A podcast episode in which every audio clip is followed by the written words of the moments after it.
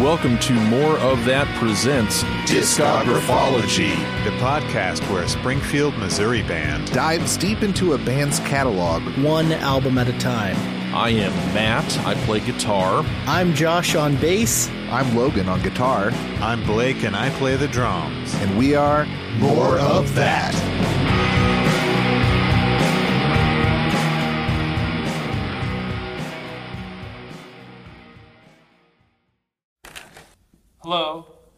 I am Chris, And I am Kurt. And I am Dave. and we are Nirvana. Ooh, you see too much of us anyway on TV, so you, you can change another channel.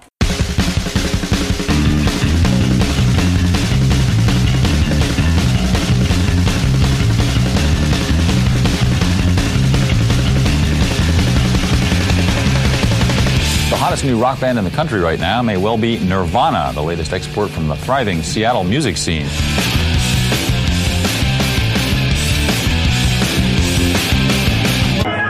The song is called Smells Like Teen Spirit.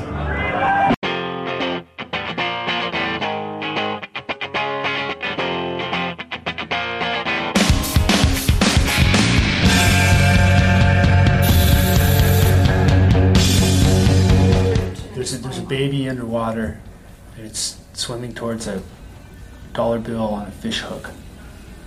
And the dollar bill has definite materialistic connotation, and the rest of it's open for interpretation. Man.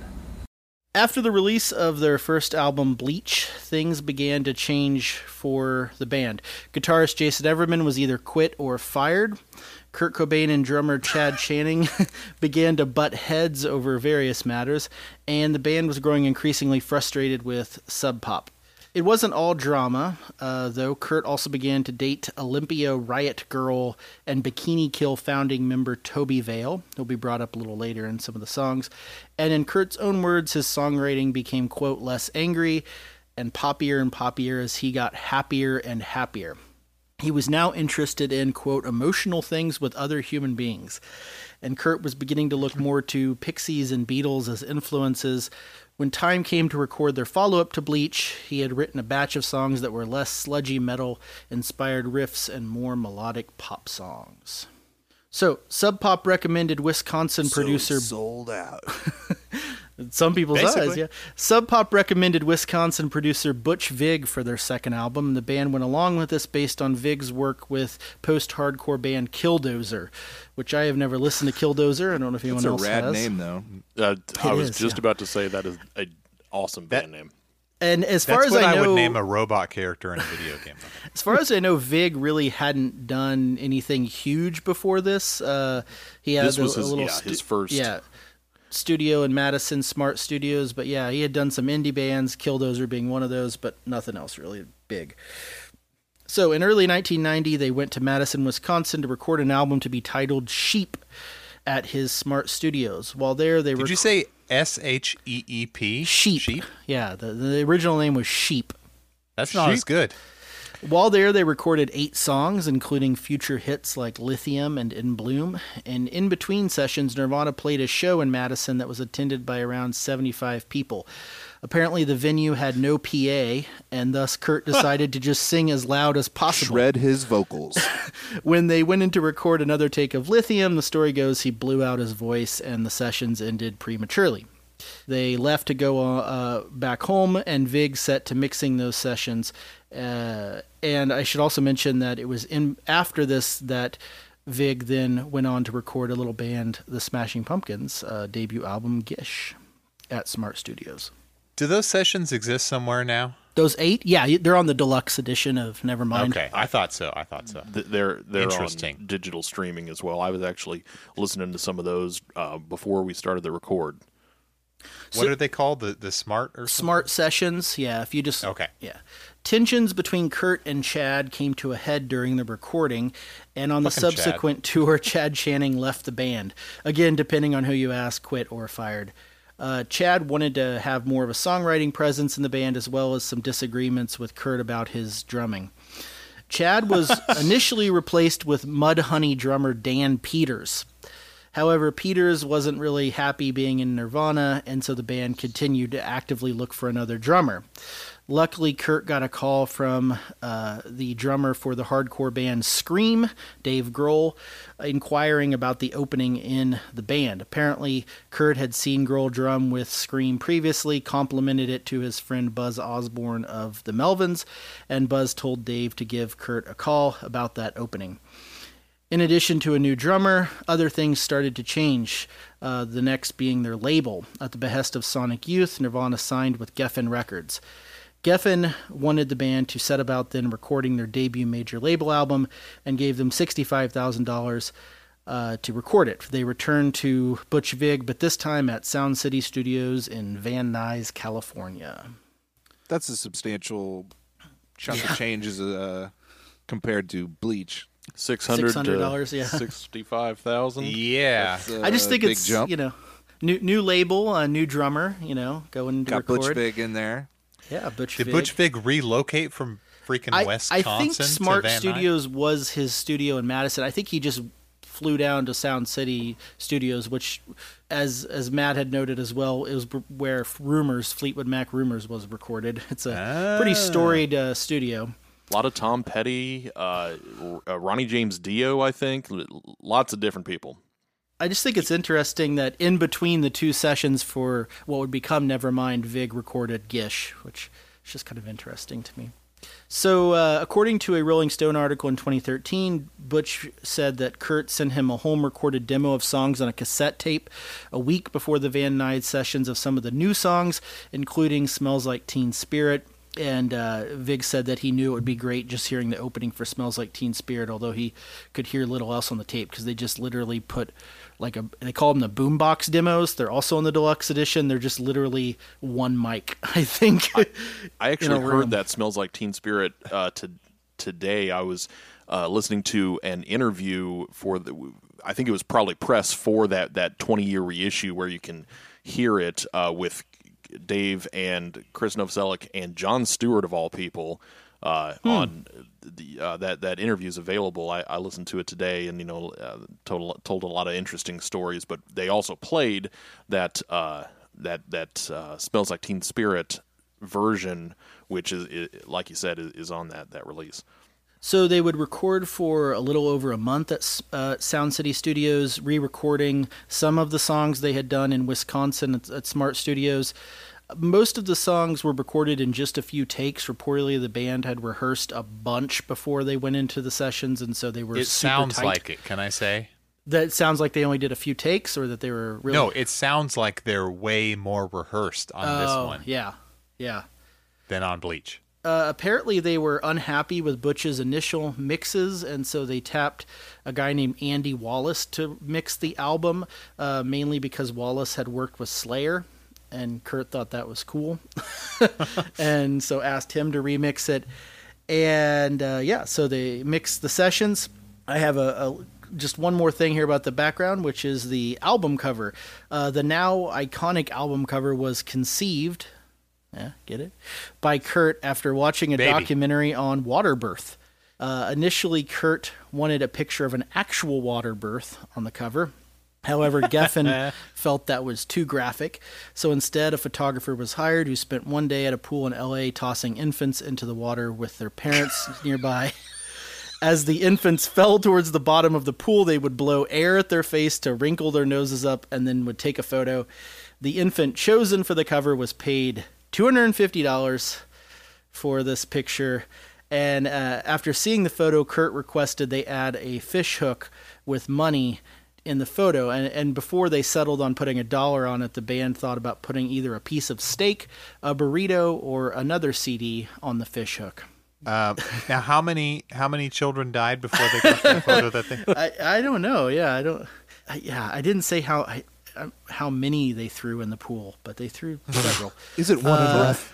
I, I there's have, no way they threw infants in pools. Well, I they have like often dropped wondered them. about. Um, Geffen agreed. What do you have? Wait, sorry. What did you wonder about, Matt? Oh, I was just going to say that I, I've I've wondered about this. Uh, you know, th- just how crazy this photo shoot must have been. It's like they're just throwing kids in pools. Uh, I can't believe they had to audition babies. Like they didn't just have. I I assume they just had one that they were going to go with. no, uh, I think it's weird. They initially wanted a water birth though, they, they- and they found a picture of, course a water birth, and they were like, "Eh, it's too graphic." It's Kurt Cobain. He's like, I need a placenta on this artwork, or I need nothing. Speaking of it being graphic, though, Geffen agreed to the cover but wanted a censored sticker over the baby's uh, penis. Kurt said uh, he would only accept this if the sticker read, "quote If you are offended by this, you must be a closet pedophile." Uh, and they ended up not doing that. Although I seem to remember, do you guys remember there being an album cover that didn't have that part, like that they had edited that out? Am I, I- M- Mandela effect misremembering this, or I don't. I- I've never seen that. I think y- I think you're right, Josh. Uh, I thought there was like a Walmart version that was like Is no there a. Weird Yeah, Al? it- Is, is does Walmart Weird Al version. Have it blurred out? No, Weird Al has the penis on full display. Weird Al just. Get out of Uh, here, I, Weird Al. I did want to mention penis. that. Uh, speaking of being offended, though, in 2011, Facebook removed the album cover from its website, saying it violated their standards at one point. um, so the album was retitled from "Sheep" to "Nevermind" and released on September 24th, 1991. The number one song that day was "I Adore Mi Amor" by Color Me Badd. and the climb to the top was a little slow at first. It it landed at number 144, but by January of '92, it would be number one. Didn't they like not even like it when they first heard it after Andy Wallace mixed it? Yeah, he said it sounded just like, a Motley Crue record. Yeah, it sounds like a Motley Crue record. I mean, So they just, just 'cause changed their the mo- polish.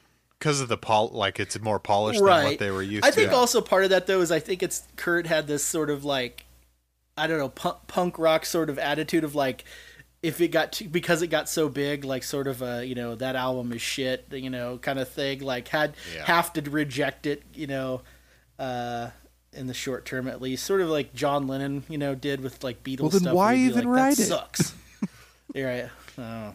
okay so that was uh, it on the background um What about uh? Isn't there supposed to be a Kiss?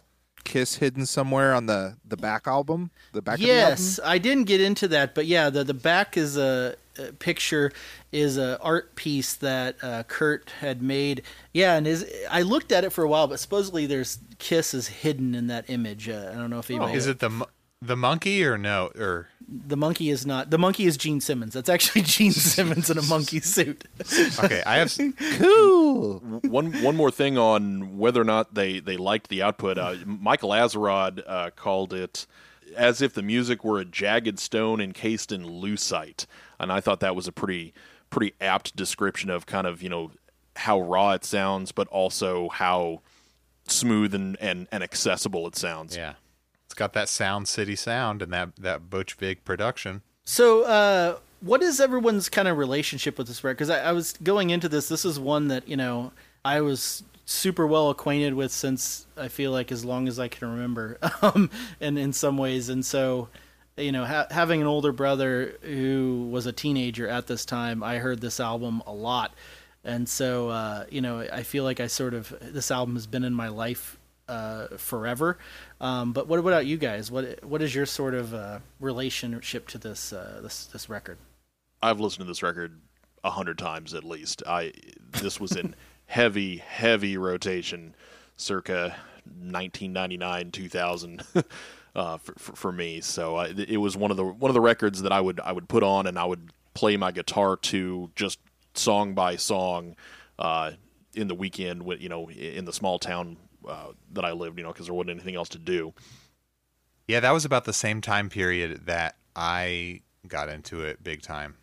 But the first time I ever heard it, I'm pretty sure my dad was playing it, and he played it a lot. Which is, if you know my dad, it, it's really weird because he no longer listens to rock music or anything good or cool. Um, I think it's just because it was like it topped some charts at the time, so he was like, "Yeah, whatever, I'll get this." I think the first time I heard "Smells Like Teen Spirit" on a mixtape that my uncle Tim made for my family. So that was like 19. When did it come out? 90 or 91? 91. 91.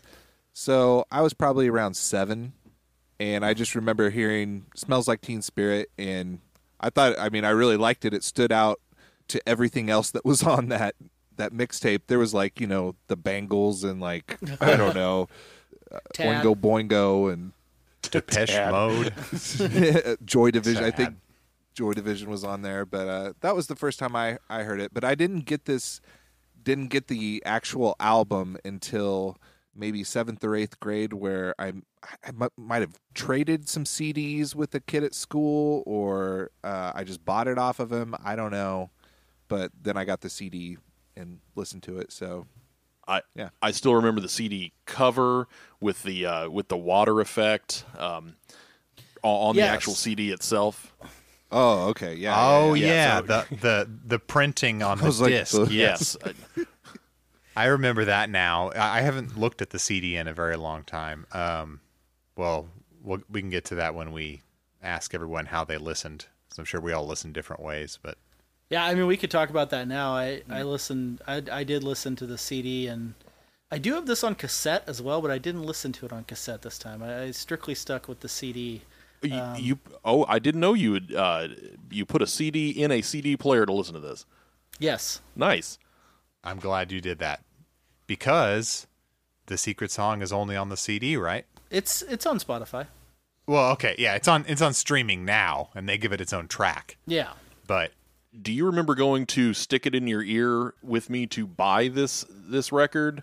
I think I was buying a, a, a second copy because the, the first copy had had uh, uh, you know I, I'd gone missing or something. But I, I specifically had them play it to make sure that it had the secret track because I knew that it wasn't on all of them. Ah, no, I don't remember that trip, but uh, the, yeah, makes sense. Did you which, actually buy which the ones is it not? record, or did you listen to it on CD? The CD, Okay. yeah. I, th- this this would have been you know back in, in high school, rebuying it and, and wanted to make sure that I that I got the the endless nameless track. I just had it on a uploaded to my iTunes from my CD and listened to it on studio monitors and it's pretty rocking. Butch Vig knows what he's doing. I actually listened to vinyl. Um, Really? Which, Look at you. yeah. So the vinyl uh, has never had the the extra track at the end, endless nameless, as far as I can tell. Mine mine certainly didn't. Uh, there probably was not space to include like ten minutes of silence plus six minute song. It was not an original by any means. It was a a reissue for Target. Uh, that was a a, a a pretty marbled uh, gray or silver color, and uh, it sounded really good through my uh, some isolation headphones. Nice. Nice. That's how I listen. from from what I'm told, I guess it, the the secret song was not on the first. You know, I think they the first pressing was forty thousand or something. That that was something they talked about in, in that interview. Uh, Yeah. so the the first forty thousand didn't have that song. So the uh, they're almost more, you know, I guess rarer Yeah. than, yeah. than not. It, I I think uh, there was a mistake, and Kurt was very mad. That's what I heard. Yeah. All right, let's uh let's get into song by song. Are we guys ready to do that? All right, track one. Cool. So track one is of course "Smells Like Teen Spirit."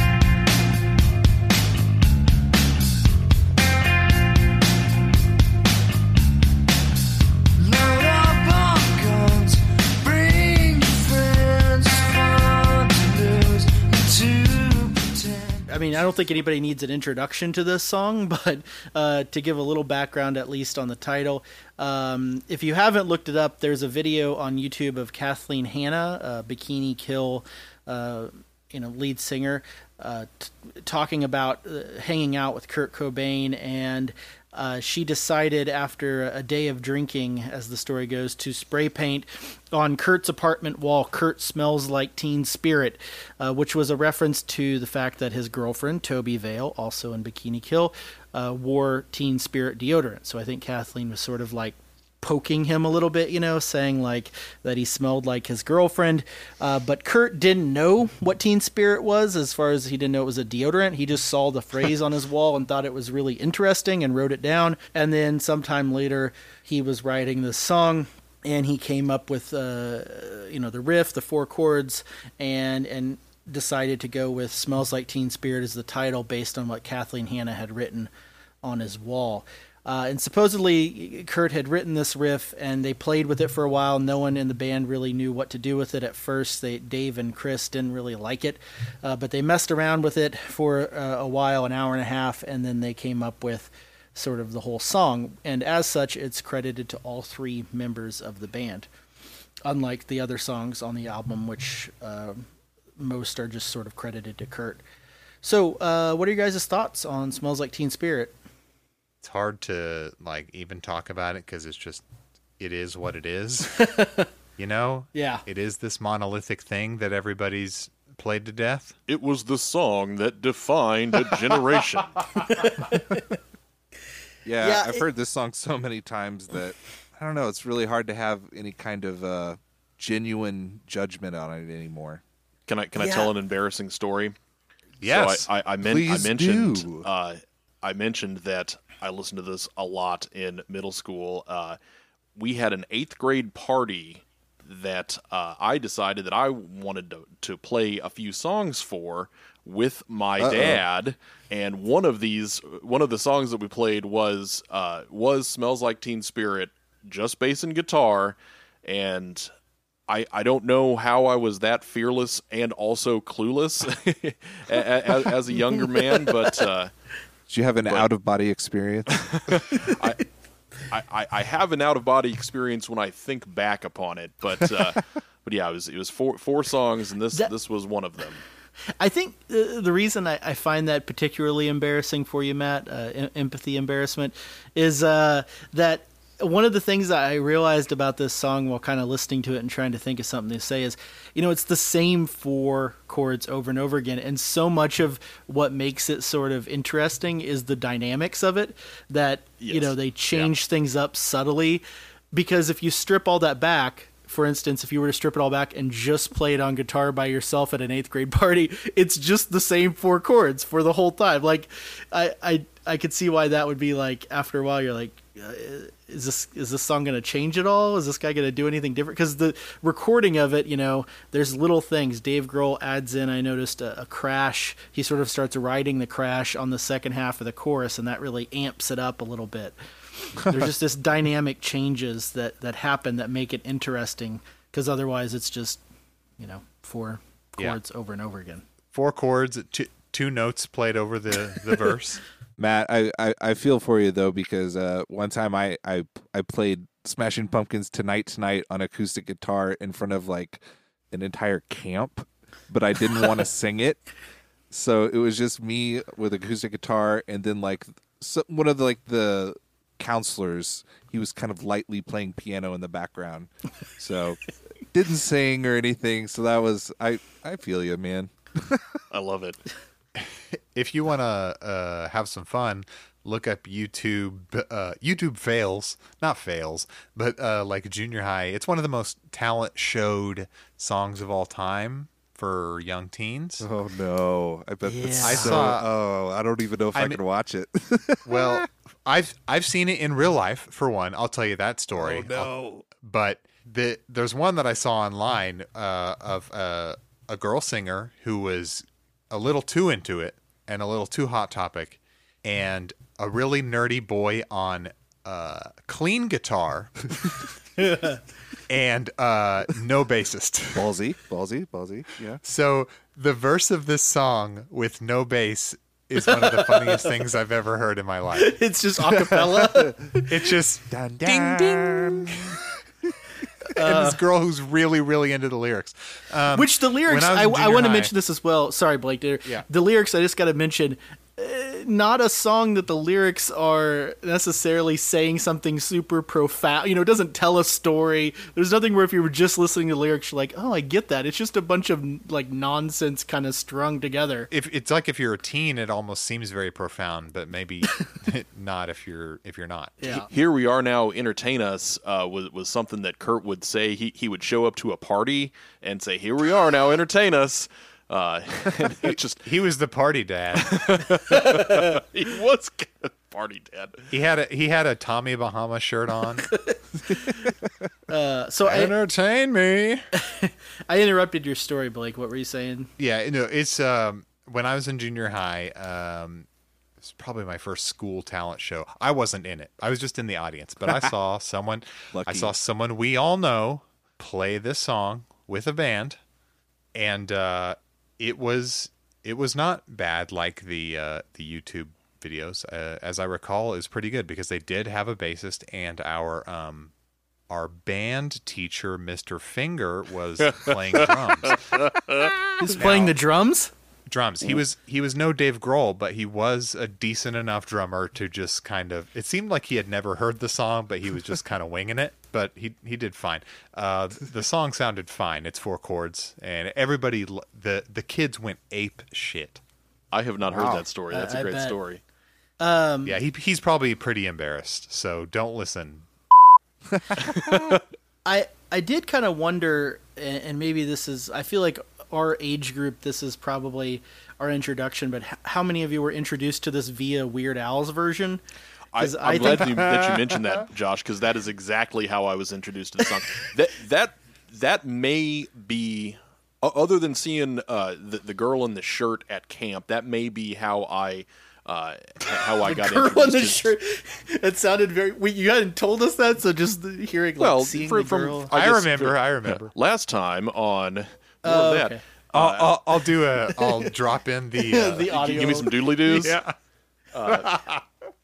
Yes, you, you, I- you can the- you can just doodly doo to that to that. the clip, the but- we, the Weird Al version is so like I feel like baked into my experience of this song that I can't hear it and not think of it's hard to bargle and wardles Walf with all these marbles in your mouth. that is also Like- the lyric that sticks out for me.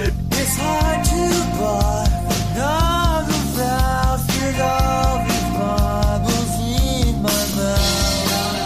It's like Yeah. every time I hear "Smells Like Teen Spirit," I just am like, he should say that. It's a, such a great line. I love that the solos are like a kazoo in the gargling. The gargling. Yeah, I remember. oh, and the like a trumpet very or well. something, or like a trombone. Guys, why are we why are we doing Nirvana? Let's just fuck it. Let's just do Weird Al. Let's just- All next? all right, Detour. next time, Next. dare to dare to be stupid. All right, let's, Record scratch. In 3D. yeah. Can I can I tell my friend's story? Speaking of Weird Al, uh, I promise I'll make it quick. You He, may. Okay, this is funny, I swear.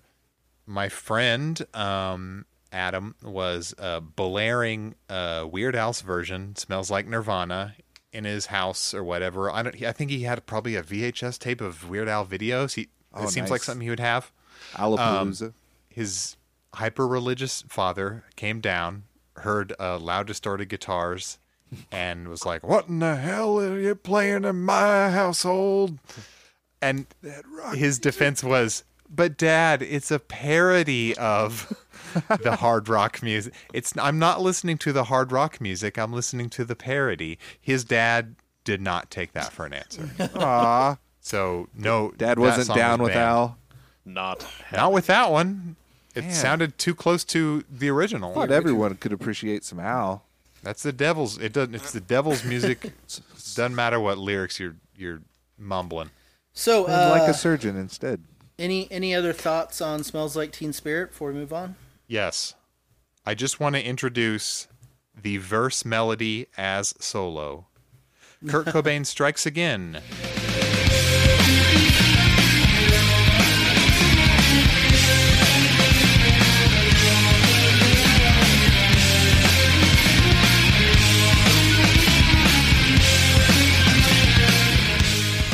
Playing the melody of the uh, verse vocals as a solo, right? Yeah. He did it a little bit in Bleach. Yeah.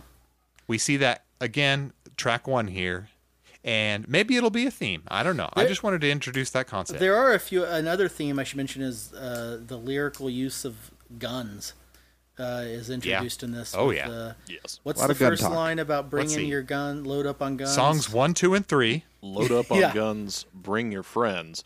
I I've heard previous earlier versions of this. Uh, the first time they played it was April seventeenth of nineteen ninety one. Uh, but uh, I've heard versions where he says, uh, "Load up on guns, kill your friends." Um, you know, a lot of lyrical, you know, di- different different lyrics. You know, as he was working through them. Yeah, guns are definitely a theme though throughout. Uh, other other thoughts on "Smells Like Teen Spirit"? I mean, it's great. Uh, it's it, it's hard to it's hard to praise or it's it's hard to have anything else to say about you know this this kind of a song. It's a retroactive. You can almost skip it because you've you've heard it so many Yeah. times that Yeah. that uh, That's how I feel. I, know, I and- do have to say though, as an introduction, it's a great first track. Bu- Butch Vig uh, told a story about you know how he would periodically say, "Now, now Kurt, Teen Spirit's got to be number one. You, you got to do it fir- first track." So, so he was pulling for that as well. Solid Yeah. opener for sure. It really is, yeah. All right, second track, In Bloom.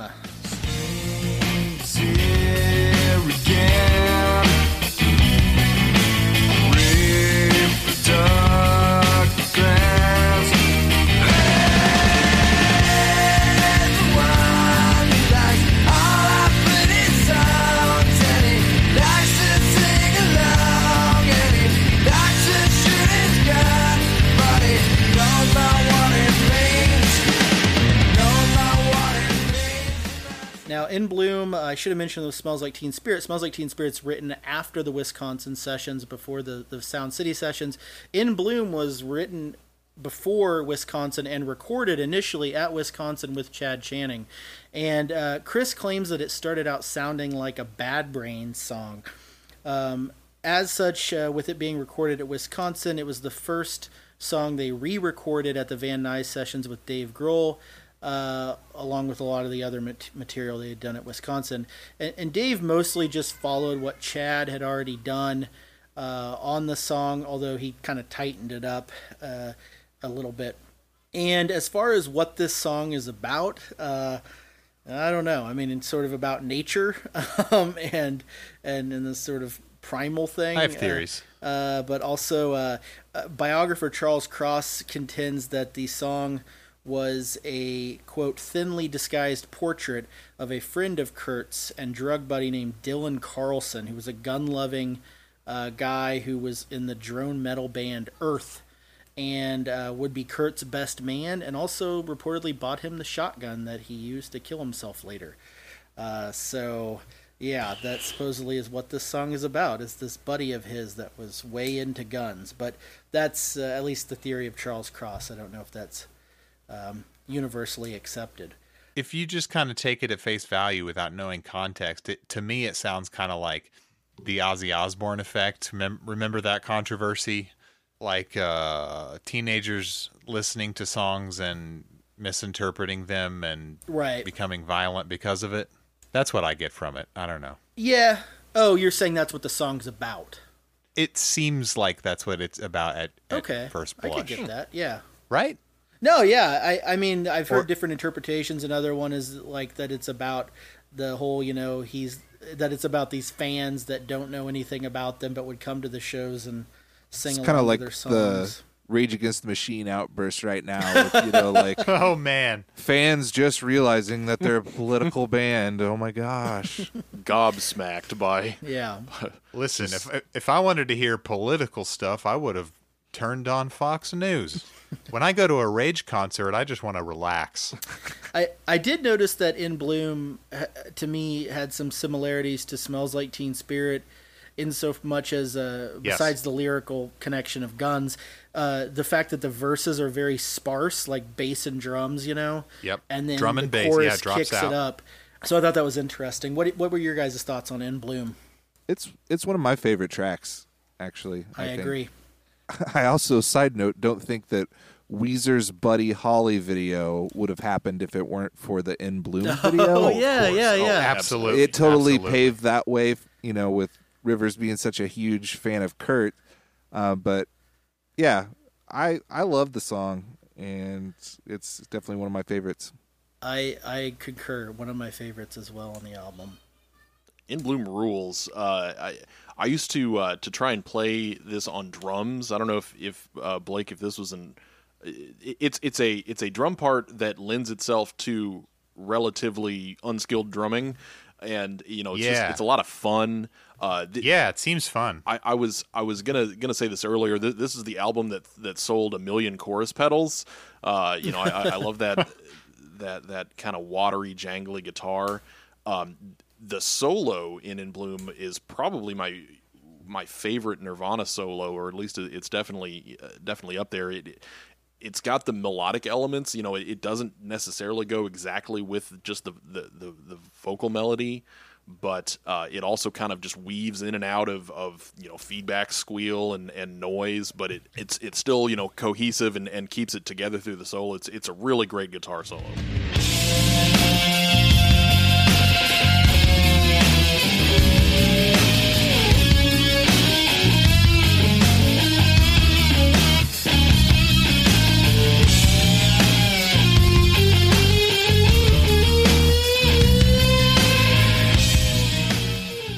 Yeah, I I noted I thought the bass line is is deceptively good as well. It's it's very simple bass line but very melodic, and that's especially true on the chorus. Um, and I, I just yeah, it, I agree with Logan. One of my favorites, uh, but the bass in particular, this is one of those that I really noticed Chris's bass playing, uh, just being really really good, um, and and kind of uh, doing a thing that I think is what you should be doing when you play bass, which is sort of like subtly changing things under the, the the melodies at the top so that the melodies sort of that are more front and center like the vocal melody takes on a different sort of m- meaning and sound and i think chris is really good at that you know on the chorus like the sing-songy nature of how it's going back forth with the he's the one who is pretty it's sort of I don't know. It's a very sing-songy chorus to me, but the bass line, he's sort of accentuating everything. It's it's very good.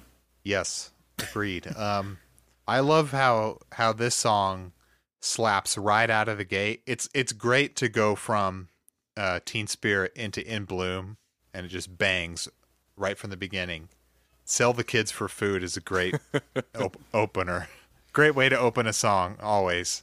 Yeah, Just great, great energy to come off of the first, you know, the arguably overplayed track. You're totally Um, right. Great second track. I, I Yeah, exactly. almost almost a, a definingly great second track. Uh, It's like, oh, Yeah. the album's starting now. yeah, it's like okay, that that's the song we've all heard a trillion times. We know that one. Oh wait, this album like still keeps going and it gets better. Okay. Dave's high harmonies on the on the chorus are are Yeah. also really superb. Uh, Oh, yeah. I, I- I guess he So he Dave had is a- doing that. He had a a hard time getting the notes, so he would just smoke more, which which is pretty That'll rock do and it. roll. uh, I watched Butch Vig smoke, pull up pull up those harmonies on Yes. on the mixing board, like just Yes. in Oh, man. isolation, and I thought that was. Pretty I pretty need to rad. look that up right now. All the pretty songs, and he likes to sing along. Their voices sound pretty cool together. I, I think that's particularly cool to note because it is a song that had been written and recorded already at Wisconsin. So I wonder if Dave, coming into it, you know, he's just sort of following what Tra- Chad had already done, although he was again tightening it up. But it is cool that he he kind of brings this other thing to the band. Like it's almost like his way of saying, okay, like yeah, I'm gonna follow what this guy's drum parts are, but here's how I'm gonna make this song even better by adding these harmonies and like these other little subtle changes that maybe weren't on there um, originally. I, I called the solo an, an a harmonic solo. Not that I know anything about guitar solos, but to, to to me it was like, okay, this is definitely not just copying the verse melody. And this one is is is one of the ones where Kurt goes goes wild, goes all over the place, and and doesn't really give a shit about melody, but still good. All right, uh, let's get to the third track, "Come as You Are."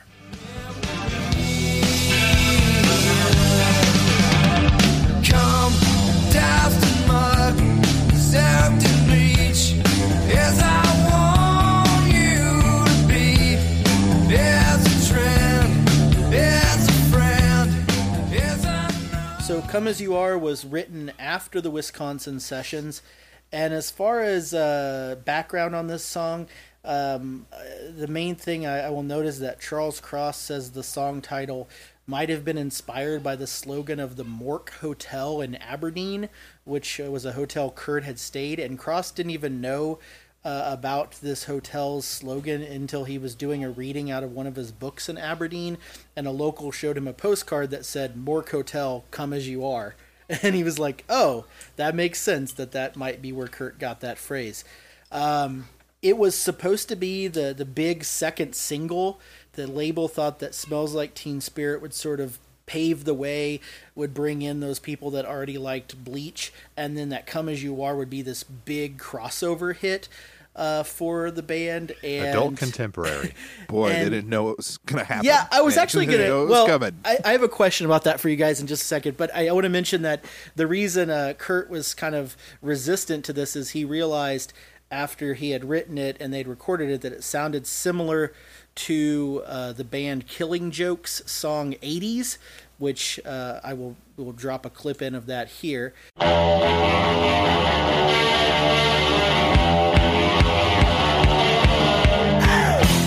and he was wary of of putting out the song as a single because of how close it was and apparently the lead singer of killing joke also noticed the similarity and was upset about it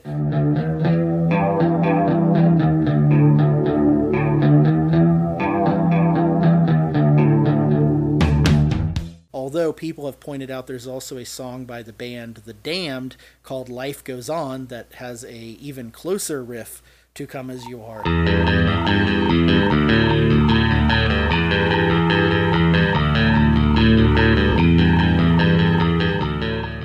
So, who knows what Kurt uh, Yeah. was inspired Uh, by? all all three of those are are kind of upsettingly similar, and it's not just it's not just the notes; it's the guitar tone is the same, Yeah. and the effect. I should mention the And it's like, damned. what's going on? The damned predates Killing Joke, so you know it's Okay. funny. The Killing Joke singer got mad about Kurt ripping him off, but you could argue he ripped off this damned song. So yeah, wh- I want to ask you guys, why do you guys think the label thought this would be the big crossover hit? it's a different sound than we've heard from Nirvana. Uh, if if we're going in, in track order, this one comes out and it's like, okay, I, has has Nirvana sounded like this yet? Not that I know of. True. And if my dad is any indication, it was a huge crossover hit uh, with the the adult contemporary crowd. I don't know if he speaks for everyone else, but it, it, it's maybe they thought it would be more accessible because it's not it's not all noise. It's got a, a, a cleaner verse for sure. Where you, Can you we can have your dad drop those in on this? Yeah, can we have your dad's gonna- thoughts yeah. on Just a quick Blake's dad drop in, like, well, actually, at the time, I thought. At the time, I don't remember playing that record. So, uh, which, which one now? I thought "Come as You Are." To me, it feels like it's the most production-wise sounds the most of its time, and I kind of wondered if that was like part of the reason they they thought it'd be this big crossover hit. Is it sounds like a song that would come out in 1991, um, you know, late 80s, early 90s, but But why the first three songs off the album? Like, Are the isn't that kind of weird? Like the first, you know, the three singles are the first three off the album. yeah, I don't know. I wonder how many people like bought the album, listened to those three, and then were like, "Oh, I'm done," Damn. and then never Oh, listened to the rest of it. We're just like, It wouldn't be the first time that happened with an album. Oh, for sure. uh, examples aren't coming to mind, but I know it's happened. So, as far as uh, wh- what are you guys' thoughts though on "Come as You Are," uh, the song itself? It's a catchy little song. I like the guitar sound a lot, and the the water imagery in the video I think complements, you know, Yeah. the guitar parts and then the theme of the album and the album cover. Chorus, More chorus, chorus. bangs. You know, the chorus is huge, so I like that. But other than that, I don't Yeah, know. Yeah, it's uh, it's not my favorite on the record.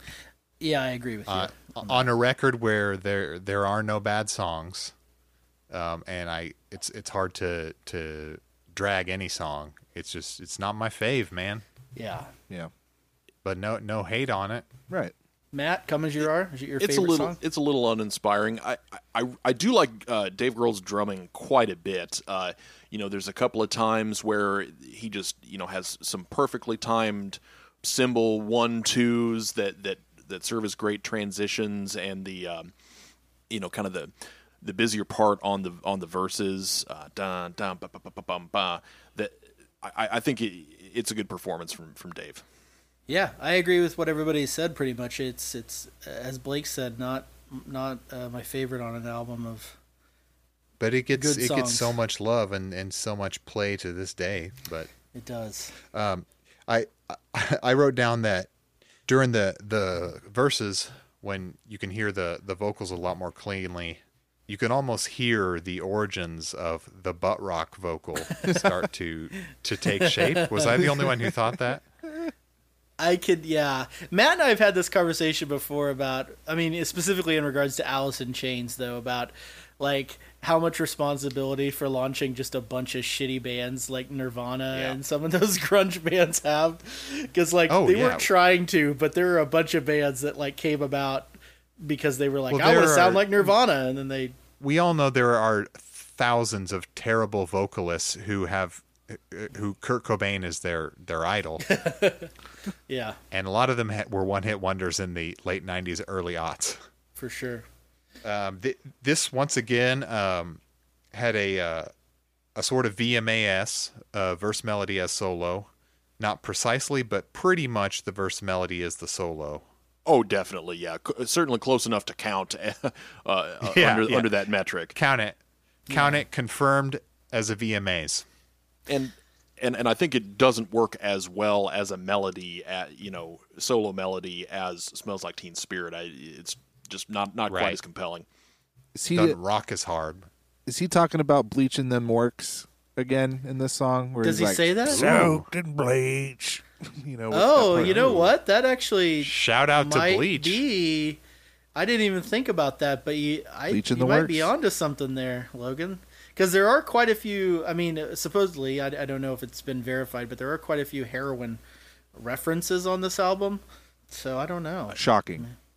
And, and I, I like the, the, the bleach reference as a uh, uh, when juxtaposed with the the doused in mud. You know, come doused in mud, soaked in bleach.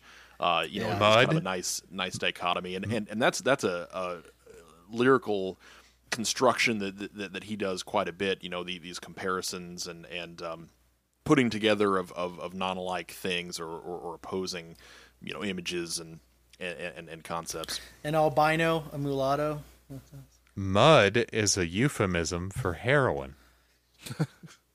all right uh next song I'm trying to move a song Sorry. next song is Breed Brought to you by.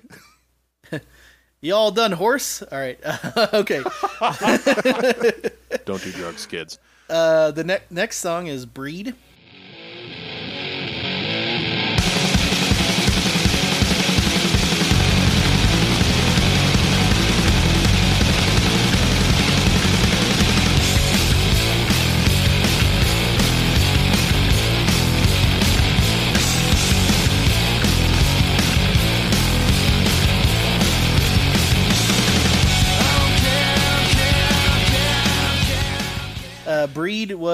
One of an older songs that they recorded. It had actually been recorded at the Smart Studio Sessions in Wisconsin, but it actually dated before that. Um, and I don't have a lot of information on this other than uh, that. Yeah, it's, it was an older song uh, written, I think, right after Bleach uh, had been performed as early as 1989. Uh, originally titled Imodium, uh, which is a diarrhea medication. Matt, I think you had something about where that title came from. Well, yeah, uh, T- Tad's coming back. Uh, when when they were on their European tour with with with Tad. with Tad, uh, you know, the lead singer of Tad, Tad, last name escapes me. um, you know, just had constant stomach problems, and it was a a really not fun tour, and and he was constantly throwing up and shitting. So so he took a lot of Imodium. Yeah. So much Um, bush light. The reason the reason they changed it is you you never want to follow Imodium with lithium. I think you can really tell that this song comes from that that era because it it reminds me of kind of a bridge between Bleach and this album, um, where you have this sort of repetitive vocal melody, like was on a lot of Bleach, where it was just sort of saying the same thing over and over again, and uh, sort of following the guitar riff for the vocal melody. You know, the on the verse, the I don't mind, I don't mind, I don't mind. Uh, just reminded me of like a song on Bleach a little bit with with those. It is it's like Bleach, but also uh, the feedback squelch is straight out of Bleach at the beginning. oh yes. that snare roll at the beginning is, I think, my all-time favorite snare roll I've ever heard in a song. like can I- that can I- opening snare. And then that that distorted that distorted bass is so it's great. slaps The bass so was hard. so good. fantastic. This is my favorite song on the album for sure. oh, Dude, Really? it slaps. Yeah, Okay. it is my definitely my favorite song on this album. Uh, like you guys are saying, it's you know repetitive lyrics. It reminds me of Bleach, but sounds way better. The bass is crazy, but yeah, I think I also I remember some friends of mine making some kind of song, like recorded them playing Bleach. Uh, I'm sorry, uh, Breed, and they were I don't know singing about like don't smoke or something like that. It was like a don't smoke PSA, but they used this song in the background. So that was like the first time I'd ever kind of heard the song. and so hmm. I think that plays into my, you know, looking back on it, but it's it's my favorite track. You were talking about that drum fill, Logan. Uh, when they went to to get equipment, uh, Butch Vig and, and Dave Grohl went to the drum store and, and they found the loudest snare in the store. It's a brass snare, and the employees called it the Terminator. So it, it you know they they're in in good company. That, uh, that you're totally sense. right about that snare rail. I'm going to go to Guitar Center and ask for their loudest snare. I just had Sounds this, like a machine uh, this vision of. I just had this vision if this song was recorded in the late '90s, early 2000s, and they used like a piccolo snare instead. and it was like I'd be so pissed. it was just like like a pissed. 311 song, like oh no! uh, that'd be great. Uh, I thought it was the. I don't know about my favorite song on the album, but uh, when I was listening to it today, it, when it came up, I was like, okay, this is the best one so far out of the out of the four we've heard. Really, This is this is the best yet. I, oh yeah. I don't, I don't know about. I, I still think in bloom, but yeah, that's Maybe that was just my mood. I mean, I I, I like things that rock. Well, this is one that you fast. probably haven't heard. I mean, that's the thing. Smells same. like Teen Spirit, comes as You Are, in Bloom. You've heard those fucking a million times. So, Yeah. you know, hearing a different one, you're like, oh, it's something different You don't hear Breed as much as in Bloom. Yeah. for sure. Um. He, he does the Kurt Cobain uh, interesting chord progression trick on the, on the chorus. That that's it, it's got the the sensibility of a Bleach song, but he's he's you know become a better songwriter, and he's got that really kind of interesting Yes. uh, chorus uh, chorus progression. absolutely, and then goes goes back into a simplified verse. I dig this the crazy solo that just gets more and more hectic and just keeps going up the neck a little bit more each Yeah. time, and I think that was really cool. Yeah. It's an it's a noise solo. It's it's not a melody solo. It's a, it's one of the noise ones. Am I remembering correctly? D- doesn't it have a big pan too?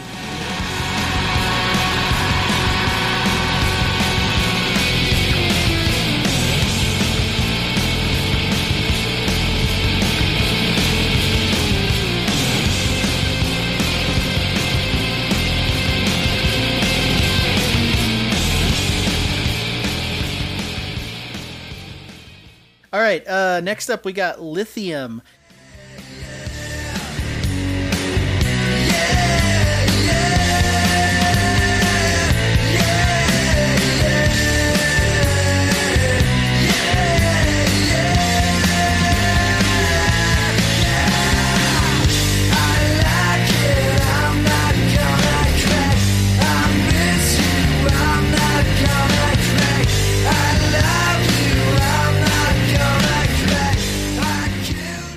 Lithium was one of the songs recorded at Smart Studios in Wisconsin originally was actually probably the, the song that brought the conflict between Chad and Kurt to a head. Uh, reportedly, Kurt was very upset with Chad's drumming on the song, just felt like he couldn't nail the specific idea he had in mind. Chad felt like Kurt was sort of being, you know, overbearing on him about that drum part. Um, How hard is it? well, I just I guess song? Kurt had an idea in his head, and he just didn't feel like Chad was really getting uh, to it. Uh, Charles Cross says this was the song that people danced to at their concerts, which I thought was interesting to say. I believe it. I believe it. And uh, this was one that when they went to re-record it in Van Nuys, that uh, again it be, was sort of a tougher song to record. They kept speeding it up, and Butch Vig eventually forced them to play to a click track, which really annoyed uh, Kurt and some of the others. And apparently, this was the song where they got so frustrated recording it that they just started jamming at one point. That jam became "Endless Nameless," the hidden track at the end. It was born out of just them jamming at the end of Lithium when they couldn't quite get it. Uh, and as far as what this song's about, it's it's supposedly about a guy finding religion after the death of a loved one, um, and, and that's at least what Kurt has said it's about. Uh, so thoughts on Lithium? I have a few. Go for it.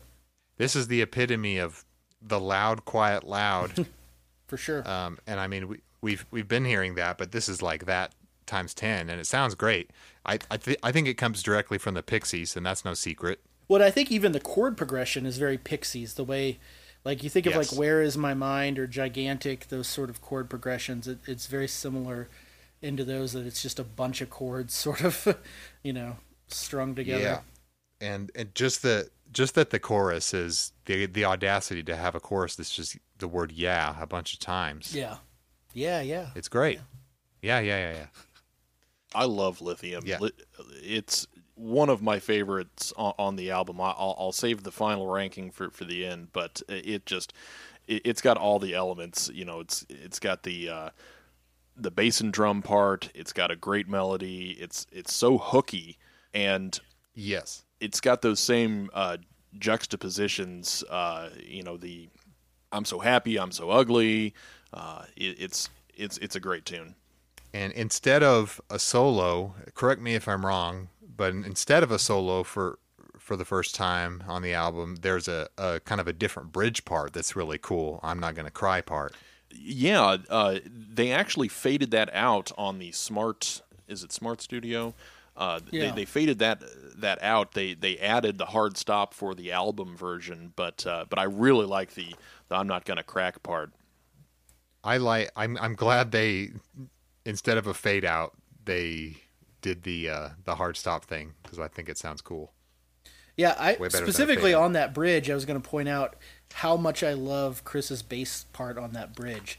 Because kind of going back to what I was saying earlier about that idea of the bass line sort of changing to emphasize different parts, like the way he on the bridge when it's doing the, it's it's basically Kurt saying the same thing over and over again, but he changes the bass part to make it change dynamically. You guys know what I'm He talking works about? up and down the octave. yeah, you- it's a very totally it's a, right, Josh. It's a very McCartney esque bass part. The same way Paul McCartney would do that on Beatles songs, where it'd be this mel- melodic and riffy bass line that would just kind of change the way the the, the song sounded, you know, um, dynamically. Chris sort of does it on this song, um, and and just it's really really good on that bridge. I say skip it. Whoa! Uh-oh. Whoa, hot, really? Hot take. Skip it. Don't like lithium. It's probably my least favorite song on the album. I like the. Okay. I think the lyrics are good, and You're blowing me away, Logan. I just I feel like it's a really lazy song. I feel like Okay. th- I I feel have like they. on that. I feel like Nirvana would have thought that this song was boring. I stand. s- I, stand by the verse I'm and sure- bridge lyrics, but otherwise, just saying "Hey" on the chorus was really lame to me for some reason. I don't know, which that may have w- well been their intention to do that. I don't know, but I just I I didn't know him. I didn't know Kurt personally, but I'd be willing to bet money he did not like this song or most of his songs. Your opinion on this is actually funny because your opinion on this sounds similar to my opinion on an upcoming song we're going to talk about. about it just being I think you and I are going to be uh, flipped on that too. I, I know Okay. what song you're talking about. because I have I have an opinion about that coming up. All right. Uh, I agree that it is a lazy song. Uh, I mean, look look at the chorus lyrics. I don't fault it for that though. yeah, like Fuck it, it's they didn't need any lyrics. it's it's fine, but I'll probably skip over it. Okay, that's Do you Hot like the, takes. the Do you like the bridge I'm part it. when it gets to like because the bridge part to me almost serves as like a chorus. Yeah, I like 'Cause the, I could see the verse you're- and the bridge for sure. I like that, but otherwise, it's just like the chorus is really disappointing to me, and it just I don't know. It just sounds boring to me. I don't know. I feel like they would really be It bored is- got to dance to it, Logan. It is one of the yeah. It's weird to me that people. It is one of those that I do feel like I everybody that learned to play guitar played it at some point in high school. Like when they're just sitting around dicking around on guitar, would start playing the chord progression, and it just because it is just such a interesting chord progression. I feel like if you learn to play you know power chords in high school and middle school, you you played this song. I've never learned how to play this song, ever. You never learned how. No, I swear. Floored. Never have even tried to play this song part. on guitar. I've pl- I've played Breed on guitar. I've played Come As You Are, In Bloom, and yeah, come as yours, another one for sure. Smells Like Teen Spirit. Breed Spirit. definitely be more fun to play. But yeah, sorry. Hmm. All right. No, uh, All right, skip it. Next up is Polly. Think I should get off her first. Think she wants some water. to put out the blowtorch. Here's a knee, have a seat. Let me clip dirty wings. Let me take a ride, cut yourself. Want some help? Please myself. Got some rope. Haven't. Polly was written as early as June 1989, uh, v- v- one of the early ones, inspired by uh, a case, a real life case in which a serial killer named Gerald Friend had kidnapped and tortured a girl in Tacoma. In the From a show, he kidnapped her. Uh, yeah, well, and there's different there's different things about this because there was a later incident in which uh, I think a, a, there was some girl that had been kidnapped after a show that I feel like they get conflated a little bit, like which story exactly. Um, in the classic albums documentary for Nevermind, Chris says it was based on a case that Kurt had read about where a girl pretended to be into her kidnapper to escape, and that that really struck Kurt as as interesting. The fact that she had pretended to be into the kidnapper in order to escape, but I don't know if that's necessarily what actually happened in the Gerald Friend case. From what I read up It on works it, works in every TV show. yeah, so I don't know if the, the discrepancy there. Uh, this this track was actually one that was recorded at Smart Studios in Wisconsin and kept. It's the only song on the album that they recorded there and then kept it. And as such, the drumming on it is actually Chad Channing. He's doing the cymbal crashes.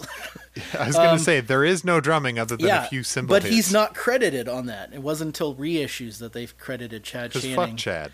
Uh, and and the story Nice goes Chad. that Anybody could have hit that cymbal. I don't know. Yeah, I guess they just didn't feel the need to to, to do uh, that again. Kurt uh, apparently played just a cheap five string guitar. He bought it at a pawn shop on it, and uh, I thought it was all also interesting that uh, in the classic albums documentary, Charles Cross says that Kurt took the perspective of the torturer in the song. Uh, similar to Truman Capote's "In Cold Blood," giving it a very literary sort of bent, and um, yeah, so so that is uh, sort of the background on Polly. elsewhere in the in the the cross book, uh, it, it was evidently Bob Dylan's favorite Nirvana song, uh, which which I thought was interesting. Um, it I listened to that classic albums uh, today, and it almost reminds me of a song that you might find on Blood on the Tracks, just that acoustic and bass uh, arrangement. You know, you add in the cymbal crashes for for this, but uh, but it, it's it's telling that, that that's his his favorite song. It it, it, it sounds like one. it makes sense now. I'm just now learning that this was recorded a different session, uh, different studio, and it, it sounds like it. It has a completely different sound from the rest of the album um, so far. Not not just that it's acoustic, but I don't know. It's just, just the sound is different. It's interesting to hear that it's a, a cheap five string acoustic. It sounds like so boxy, and it's not bad. It's just it tracks that it it was a, a last minute purchase from a, a pawn shop. I think it's a really haunting and powerful song for sure. But I have really just had learned about the background on the song. So since then, it's taken on kind of a new light for me. I'd always kind of had wondered. I always knew listening to it that it had some. It was alluding to something, and I didn't really know what it was alluding to. But mm-hmm. now that I know, Yeah. it, it just I don't know. It's it's it's a pretty haunting kind of song to me. Um, so it's hard for me to say if like I mean I li- I do like it. I think it's Yeah, it's a good yeah. performance. I think I like the performance of it, and I heard Butch Vig talk about it a little bit and how it just wasn't going well, and so finally he s- sat him down on the couch and he was just playing it, and they got the microphone out and just recorded it right there. He's like, "Yeah, do it like that." So I I thought that was cool. Yeah, when a song doesn't work, just just break it down to acoustic, and that that trick has has worked in real life for me. I know it well. I, I feel like this is kind of the thematic successor to paper cuts you know kind of a taken Yeah. from uh you know ripped from the headlines Ripped. uh, yeah, you know and, and it's L- and it's Law a, and Order. it's a challenge it's challenging uh stuff the the the line uh, let me clip your dirty wings is just it's brutal and you know it, it's it's a really really dark but but good piece of writing i So this is the one I was going to say that I, I think I feel the way about this one that Logan feels about lithium. That it's Oh, really? I, I, this is the one I would probably skip. Oh, you're talking about this Um, one? Yeah. I, I, I this is the one that I feel is kind of half baked. At the same time, I realize though that I don't think a more produced sound on this would sound good. Like Have the you not way heard the recorded, as you said, Other version of it, the heavy like the new new wave version? Polly yes yeah. yes and i do i do i don't mind it i guess it's just it's not one that i like I'd rather if i'm listen listening to to that this album i would probably honestly. skip this one yeah i see i feel that way. At the same time though like you were saying it's a good performance. It's definitely haunting the way it's recorded. I understand why they didn't want to go in and re-record it and in, in van nuys. Like it, the way they got it there probably suits it better than anything else would, would probably suit it but it's just one that i don't i don't know. It feels kind of tacked on to me a little bit but maybe that's I think it shows a and again no, none of the songs on this are bad because so far most of the songs have been pretty like pretty rocking, and this is the first point in the Yeah. album Yeah. that kind of it it changes and it kind of takes a new mm-hmm. direction a little bit, and I think it's really important. Even though I I love all the rock stuff and want usually that's what I gravitate towards. But in this instance, I think it's just a kind of a dark, cool little stripped down song that shows like, hey, there's another side to him too. Peels back the skin a little bit, or the the onion. I don't know. Yeah. it's not the first song on the record that that ends up on the unplugged, but it's it's definitely the first song where you where you hear what that unplugged concert, it, you know, Yeah. how powerful that would be, you know, and, and that they have this, they, they also have this gear, you know, they can write breed, but they can also do, you know, they can also do this. Yeah. Yeah, that was exactly my thought when when listening. Um, this it's kind of an unplugged prequel. You get a taste Yeah. of, of what that sound is going to be with this one. Definitely. That's a good point. all right next up is territorial pissings That's the end of side A. is that the, by the way, on the vinyl okay end of side A on the vinyl, and that's a good, Good- end of good side spot. Yeah well, it's Side six, A. you know, twelve tracks, six and six. Can it be the end of side A of the podcast, and we take a quick break? It's a physical sensation. Antiperspirant made for you and your generation. Teen Spirit, A physical sensation with fragrances made for you. Teen Spirit, The harder you play, the harder it works. Teen Spirit. just for teen time then. all right we were on to territorial pissings Can I Come give on, the the vinyl? Can you give what Can I give the vinyl perspective? yes I thought Polly, Polly, despite not being my favorite on the album, is a great closer for side A, and Territorial Pissings is a kick-ass opener for side B. Hell yeah, it is.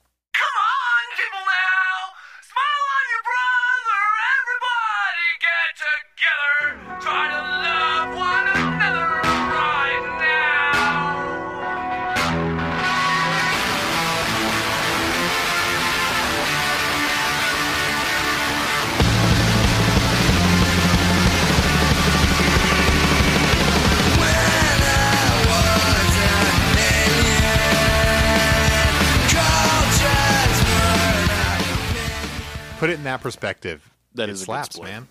as far as background on territorial pissings goes, um, I don't have a ton really. Um, it was written, I believe, after the Smart Sessions, right, Matt? Yes. It's not. It um, wasn't one of the ones they recorded there. No. And uh, I, yeah, I really don't have a lot of background on it, uh, other than it's sort of kind of about misogyny in some ways. There's the line about never met a wise man, if so, it's a woman. And uh, but then there's also the line the uh, just because you're paranoid doesn't mean they're after you line. So it's it's got kind of a collection of different uh, phrases that Kurt liked. But yeah, there's not really a lot of background on it as far as like what it was about, that kind of thing. Can, can you give me any background on uh, who says the thing at the beginning? It's Chris. Oh yeah, that is Chris. Yeah. Oh, is it? Okay. That's his goofy voice. All right. What's that all about? Is it just fucking around? They yeah, just you know, they, they told him to sing something. I, I I get the feeling that, that Chris was a really kind of goofy guy, uh, and and you Oh, know, yeah. th- this seems in character with, with other other things I've I've heard about him. Uh, I do know that, that this was recorded in one take, uh, including Chris's part, and uh, Kurt plugged in uh, over Butch Vig's objections. Uh, he plugged in straight to the console with his guitar, and I didn't know this, but I, I guess that's kind of a, um, a low budget uh, punk method that you know Yes. saw a lot. You know, seventies and early seventies and or excuse me, late seventies and eighties. Yeah, and it's it's a it's like urban legend type stuff that that engineers hated punks for plugging directly into their machines. But uh, hey, they couldn't afford amps. Yeah. Now, what what Kurt Cobain was doing with his uh, sixty thousand dollar uh, recording session, I'm not sure.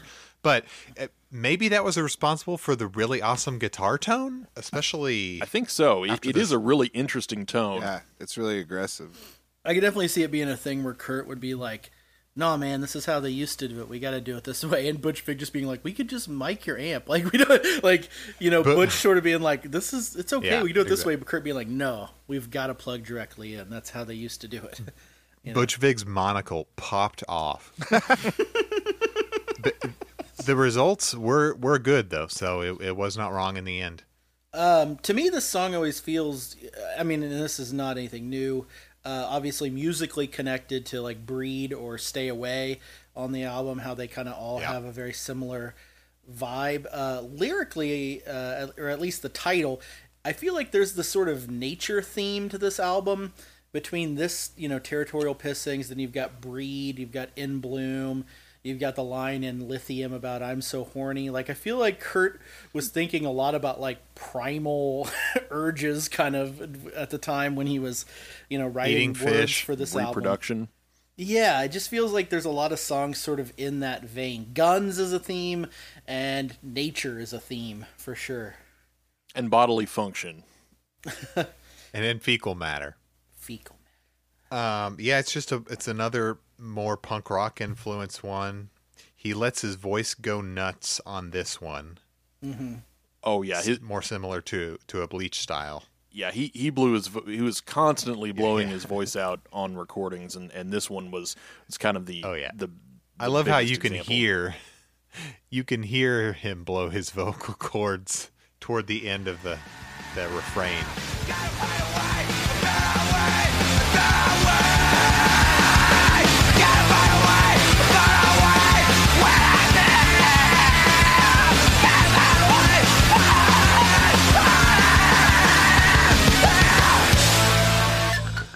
I mean, he almost sounds like he's crying like a baby. It's it's it's quite a performance.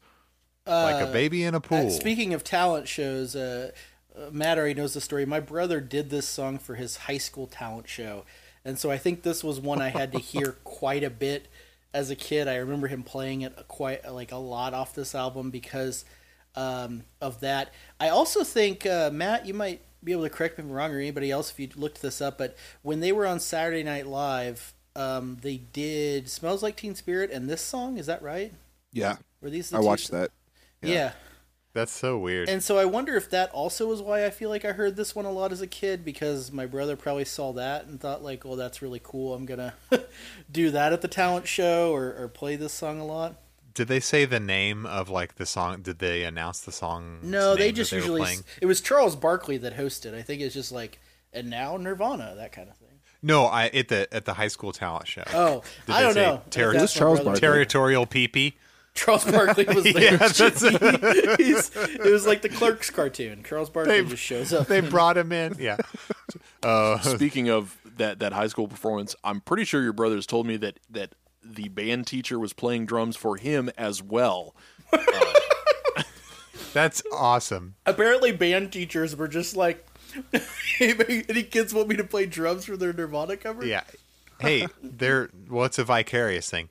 Um, I ask about the uh, the the territorial PP thing because um, at a high school talent show, I remember uh, some kids who were really bad at playing instruments did uh, Blink 182's "Damn It," but they announced the song. the, Darn like, it. principal or whatever announced.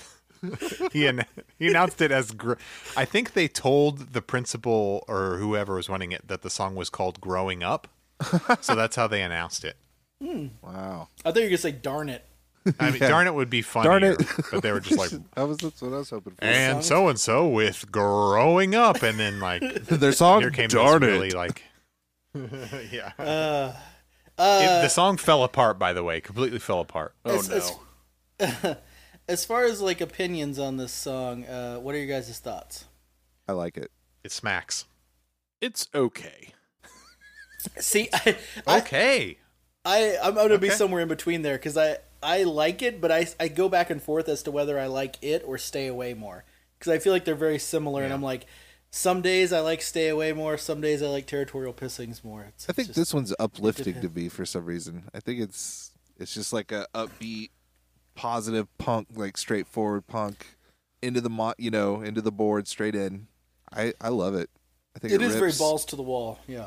rips, and I think the It rips, it shreds. I really do like the never met a wise man. If so, it's a woman. I think that's really powerful and I never I never grokked that lyric when I was listening as a kid. That is a that is an excellent line, but uh, but, Yeah, I but I, never I never heard that that till I, I started you know loo- looking into this. That shows the sort of uh, i mean eh, there's a lot of stuff about kurt sort of being uh, a feminist but uh, the sort of influence of like like he you know was dating Tobi Vail of bikini kill and like hanging out with kathleen hanna and that sort of circle of the sort of Riot Grrrl thing. So i'm not saying that you have to do that in order to have these feminist uh, you know feelings or, or, or that you know consider yourself a a feminist but it just i wonder how much of their influence sort of rubbed off on him I mean, do guys just suddenly start having feminist thoughts on their own with zero good point. female influence? I don't know. I think it's you don't hear songs that I don't know. You don't hear guys in bands putting in lyrics like that. I think this was a really Yeah. ahead of its. I mean, it shouldn't have been ahead of, ahead of its time, but it it was. You know, in some ways. Yeah. All right. Uh, any other thoughts on territorial pissings before we move on? Matt? Nope. anything? It's a lot of fun. All right. Next up is Drain You. One baby to another says I'm lucky to meet you. I don't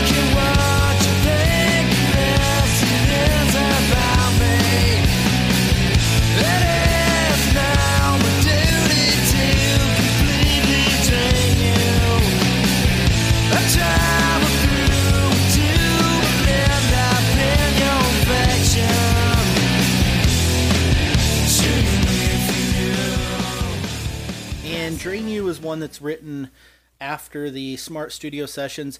When I was doing some background research on this one, I thought it was interesting because I found that uh, supposedly this was workshopped during a time when Kurt and Dave formed a band, quote unquote, with Dale Crover of Melvins and his girlfriend. And uh, Kurt sort of brought the song in, and Dale came up with that drum part, which I find interesting. Um, I don't know what Dave was doing. I couldn't find anything about what Dave Grohl did in this band because obviously he wouldn't be playing drums if Dale Crover played drums. So I don't know if he played guitar, Guitar? bass, whatever. Guitar and Um, vocals. According to NME magazine, there are 11 guitars on this al- on this song, uh, which Butch Vig insisted on doing, but Kurt disliked. And yeah, that is sort of the background. What is this? on- More of that song? uh, you know, it's the, it's that Butch Vig production. Self burn. Um, Ouch. And and I guess I sh- should say the one other background piece is supposedly the uh, the sort of opening lyric about one baby says to another. Uh, what's what's the line? I can't now. I can't remember it off the top Says of my head. Says, I'm head. lucky to met you. I'm lucky to meet you is something that Tobi Vail had actually said to Kurt, um, and the song is sort of about their relationship in in some ways, and and sort of I think more about the idea of two people who are newly in love and sort of feeling like children or something um, together. But uh, yeah, uh, I, I would say by the way, after In Bloom, this is one of my favorite songs on the album. Um, I would put this up there for me. Uh, Same. with In Bloom was one of my my faves. Yeah, it's it's a great song. I, I kind of wonder how much of that comes from the fact that I haven't heard it a million times, like some of the others. But it is a it is one of my favorites. The the breakdown especially is is really cool. It might even be one of my favorite Nirvana songs for sure. Yeah, I, I have seen this listed in uh, as the the best Nirvana song in in one of the you know several rank the Nirvana song uh, articles I've seen. Uh, it's great. Uh, you know, it's it's got all the melodic elements. It's got the quiet loud. Uh, the, the breakdown is great. Uh, the breakdown reminds me a little bit of of the Love Buzz breakdown. yeah, Yeah. Yeah, better. It has kind of a train goes off the rails kind of vibe to it. Uh, but whenever Yeah. it kicks back into that main riff, it's just like the hair on the back of my neck will just stand up. Yep. I'm just like, oh, oh, wow, it's great. Yeah. Yeah, when it I kicks wonder. back in, it is. Th- that's where you hear those eleven guitars. Is when it. Yeah, that's what I was going to say. I wonder huge, how if that's where all the guitars are. Yeah, I love it. and the the whole noise interlude is just like these these nasty open chords very aharmonic but then it does it builds and builds and builds and then right back into this pop hook that just slams Shoot, it's great I might have to retcon myself here and say that ah, I said I said Breed was my favorite. It could go hand in hand with this one. well I, I think another thing I really like about the song is not enough songs start immediately with vocals. Like I I feel like it's sometimes Yes. a crutch as a band to like when you do the thing where you're like, okay, we're gonna start with four four bars of the you know the intro, and then we're gonna start like I like when so like the, how this song just launches straight into it. It's actually I, I- mean I don't know what uh, how much we're gonna talk about our songs, but it's it's one of those that I sort of with uh, burned it. I was like, this is what you know. We need to go straight into vocals and guitar, like rather than letting it wait around. Like I think that's cool that uh, that idea. and um uh oh shit what's the other song Blink and you oh miss blink it.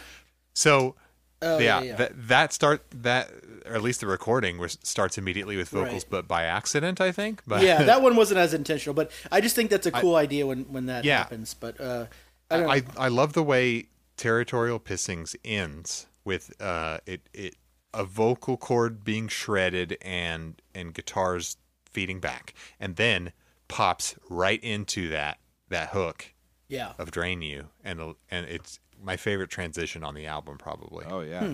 between songs I never knew that the lyrics were "chew my meat for you."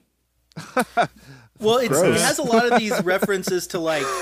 I, I think I want to say this was the one where it was originally titled. I should probably Google this right now. It's originally titled something related to like being an infant, because he had this whole thing about Yeah. like you're you you're newly in love, and so you're acting like babies for each other or something, or, or like you're little kids again. But at the same time, I feel like there's some like like, a codependency mother bird in that. into a baby bird's mouth, Yeah. or, or something. Yeah. I don't know.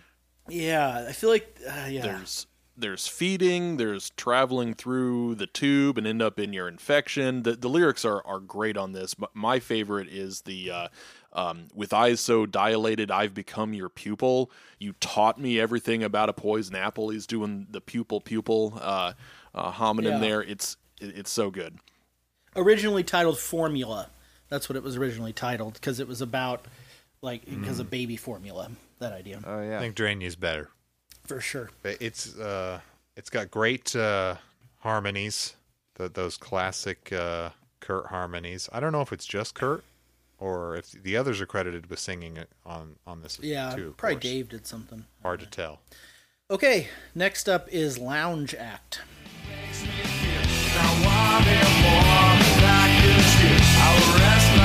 uh,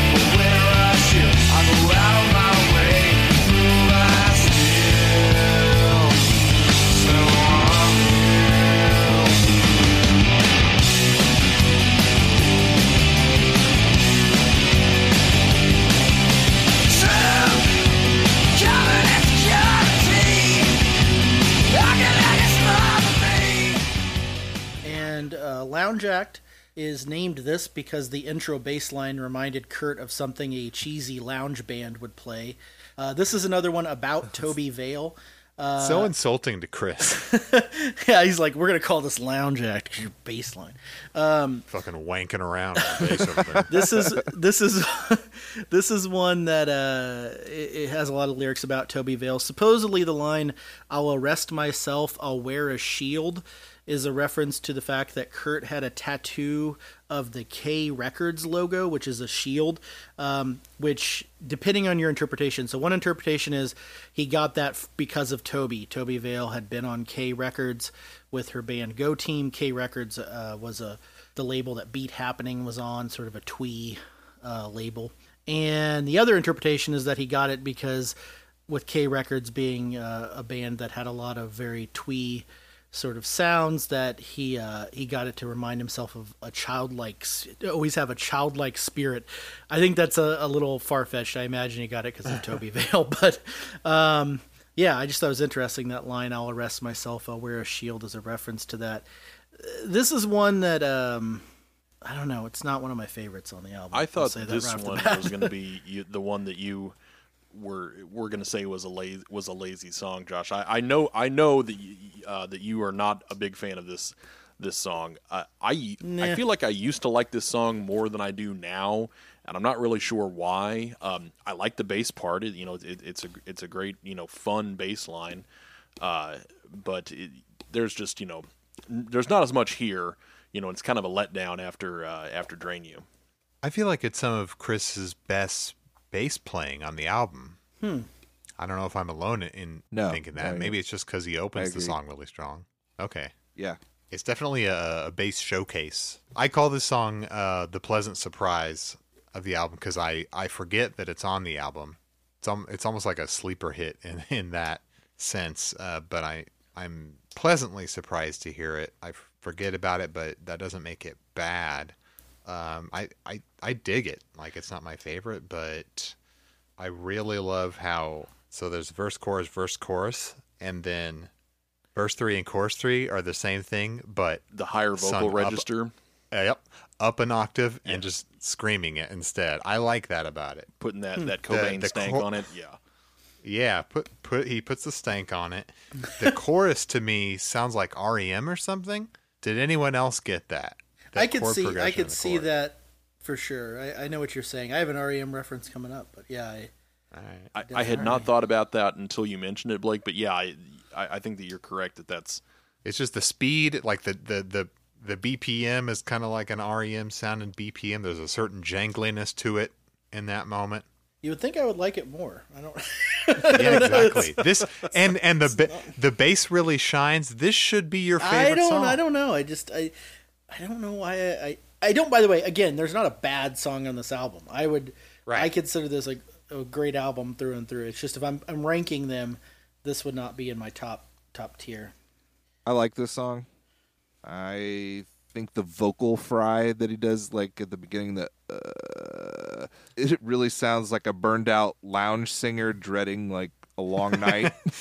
at least how I The imagine. Tony is- is Clifton. very fun. It just cracks me up. but I do. I think the standout is the bass, for sure. But I can appreciate. But, but I think if if we could ever uh, form a, a Nirvana cover band, we should call it Lounge Act and just do all. That's lounge, versions name. of. Uh, like a feel like- Richard Cheese sort of thing. yeah, we'll just be the Lounge Act. That's the best possible name for All a lounge. Nirvana cover band. Even even if you're not doing like a Richard Cheese, some surely someone's already done it. Hey, hey, come I- as you are. Get Yeah, horns in the background. yeah. Just Tom Jones in it. Yeah. Poop as hard as rock. Yeah. My p- uh, now I'm just thinking of Sinatra. My poop is as hard as a rock. um, I was just doing fucking New York, New York. uh, anybody have any other thoughts before we move on?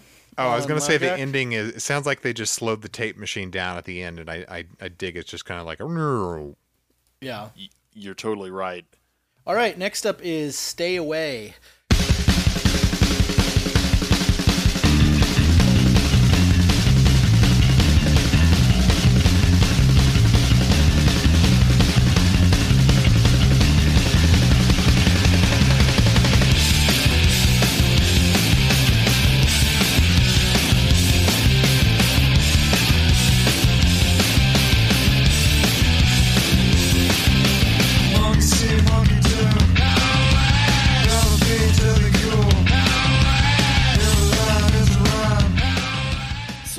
Away was one that was recorded at Smart Studios originally and was called Pay to Play initially. Um, I kind of see this one as a twin in a lot of ways to Territorial Pissings. Has a similar intro.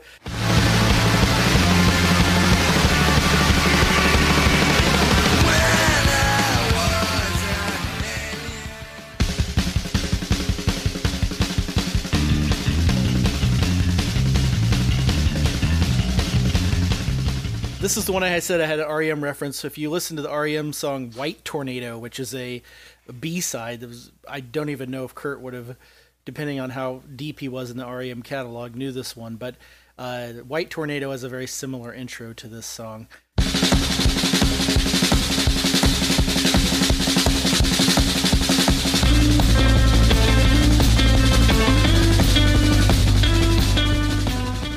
Um, the last line I'll point out of the song, you know, he's kind of saying "stay away" a lot, but the very last line, if you didn't catch it, is "God is gay," um, which Kathleen Hanna says Kurt spray painted on fake abortion clinics.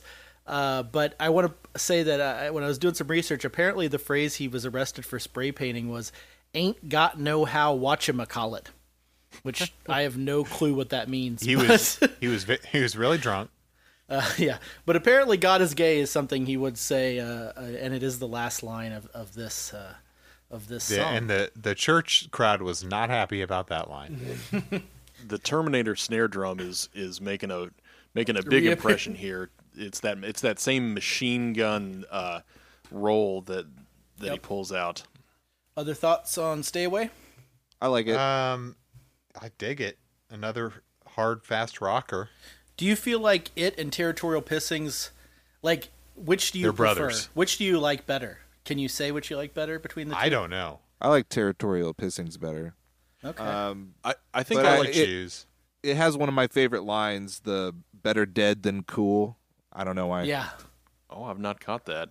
Uh, this is more. Uh, it's got more great uh, Chris bass playing. Yes. Uh, yes. This is a there- great. there's kind of a standout. kind of a bridge uh, section where he does that same kind of arpeggio, uh, very kind of melodic and, and moving line that, that that really propels things. I find his bass Yeah. li- playing all the more impressive when you look at how fucking low he played his bass. Like I don't know how Oh, his wrist didn't just constantly hurt because he plays it so goddamn low, but he's like moving all over the place on that. I think he invented the Blink 182 style of, of guitar strap. Yeah. the the vocals do a thing that I don't think they had ever done to this point, which is like a call and response. And I noticed that he puts the response in like the left speaker, Oh, like okay. the monkey see, monkey do, and then the distorted whatever the answers is kind of off to the left. Yeah. It, it it's not Pretty cool. typical for for a Nirvana sound, but kind of interesting. I think it'd be a great B side. There's a there's a I delayed ring out uh, on his vocals at some point too. That's that's a really neat neat thing that, that you don't hear them do much. You know, it's it's more of a studio effect. Yeah. Yeah, I just I, territorial pissings and breed are kind of of of a similar piece. It's it's interesting, um, but at the same time, I don't I don't know if I would cut any of those. I feel like they all deserve a place on the album, and the fact that there's all three of them makes it almost feel like. I don't know. I feel like Trilogy. the- they're yeah. I feel like they're like a trilogy or so. Like in the same way, I feel like there's kind of the the more melodic hooky trilogy of like In Bloom, Drain You, On a Plane. Like there's sort of these different styles of songs on the album that Nirvana can do, and one of those is just the straight up like balls to the wall punk sort of like Yeah. song, and, and as exhibited by those three, you know. I, I like how the drums also fall apart at the end and you know kind of go into that that solo and and the the really low tuned uh, guitars because it then transitions really well into the feedback that starts on a plane. That's probably my favorite transition. Yeah, got a great noisy cool feedback too, yeah. outro once again on "Stay Away," and then that that telltale feedback squelch on the next one. I'm not, I won't jump ahead, but Well, we can You know if I mean. we're ready to go ahead, we can go ahead. Are we? Uh, anybody have any other thoughts on "Stay Away"? Nope. God is gay. God is gay. All right. Uh, on a plane is next.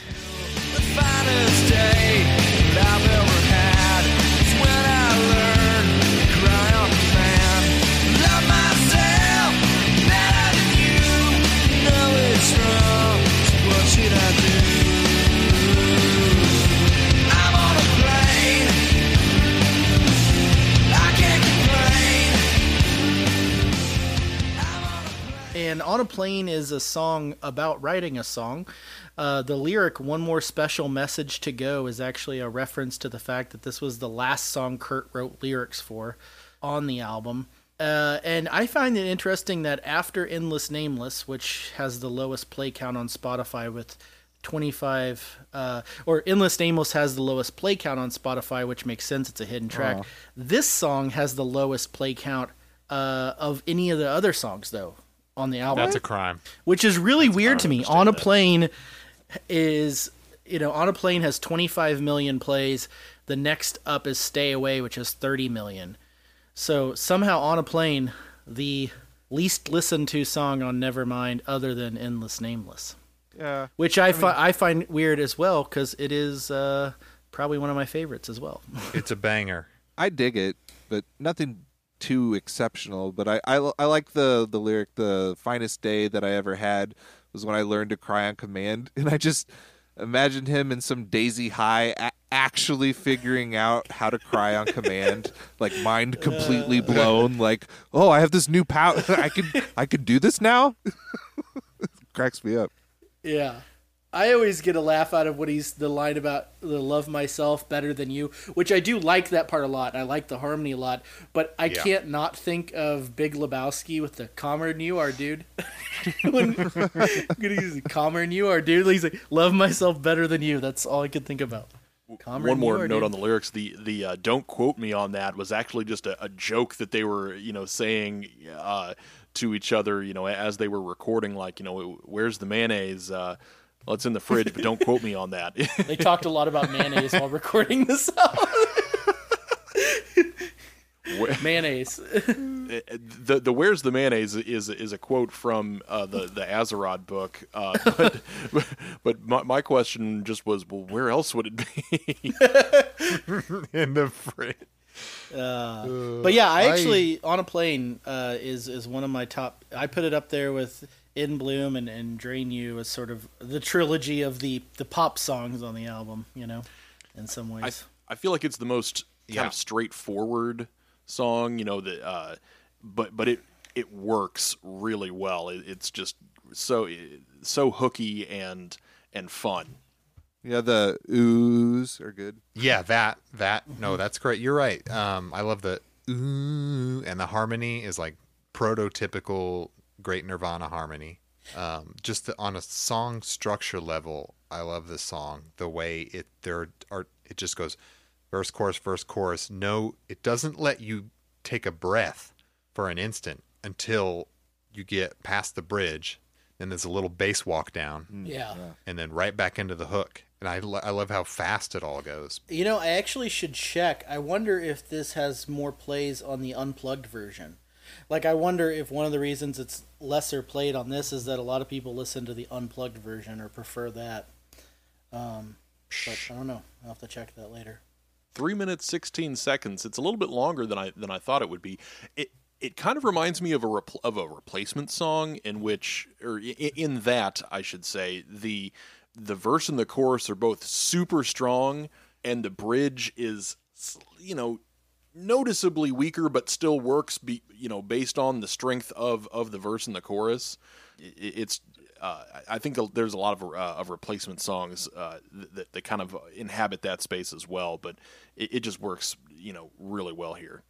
the ending um i wanted to bring up and i'm i'm looking at you logan the, w- the way it fades out and we're left only with vocals going mm, it's like a total trent reznor thing Yeah, yeah, right yeah. No, and it's a har- it's harmonized yeah. it's total trent reznor harmony I it- and it just stands out because we're left yeah. with nothing but that Yeah, good observation.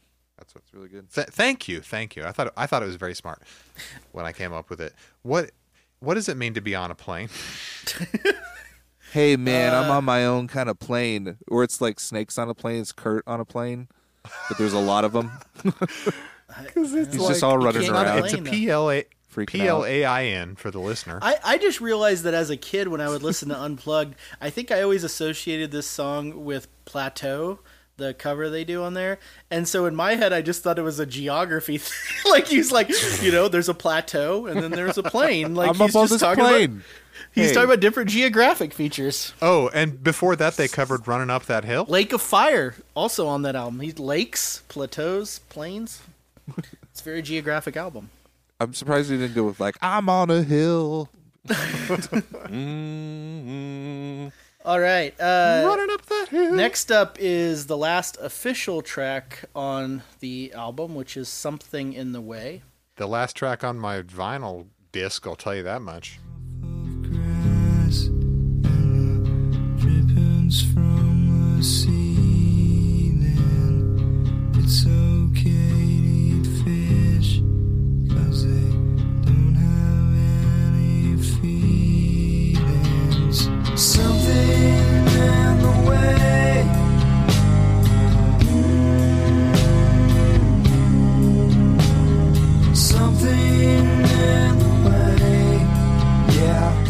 So, Something in the Way, uh, according to uh, various sources, including a Rolling Stone article from 2013, uh, was one that was very tough to record. And, and Logan, I think you mentioned this with Polly earlier, but I, I had heard it with this song that they couldn't quite get it as quiet and subdued as they wanted, so Kurt just laid in the control room. Oh, that might have been it. sang it. And yeah, and that that Butch sort of confused. mic'd it the best he could, including having to turn off the air conditioning, something which we're all fami- you know familiar with. It really. Yeah. is harder No, to do right. quiet than loud. Yeah.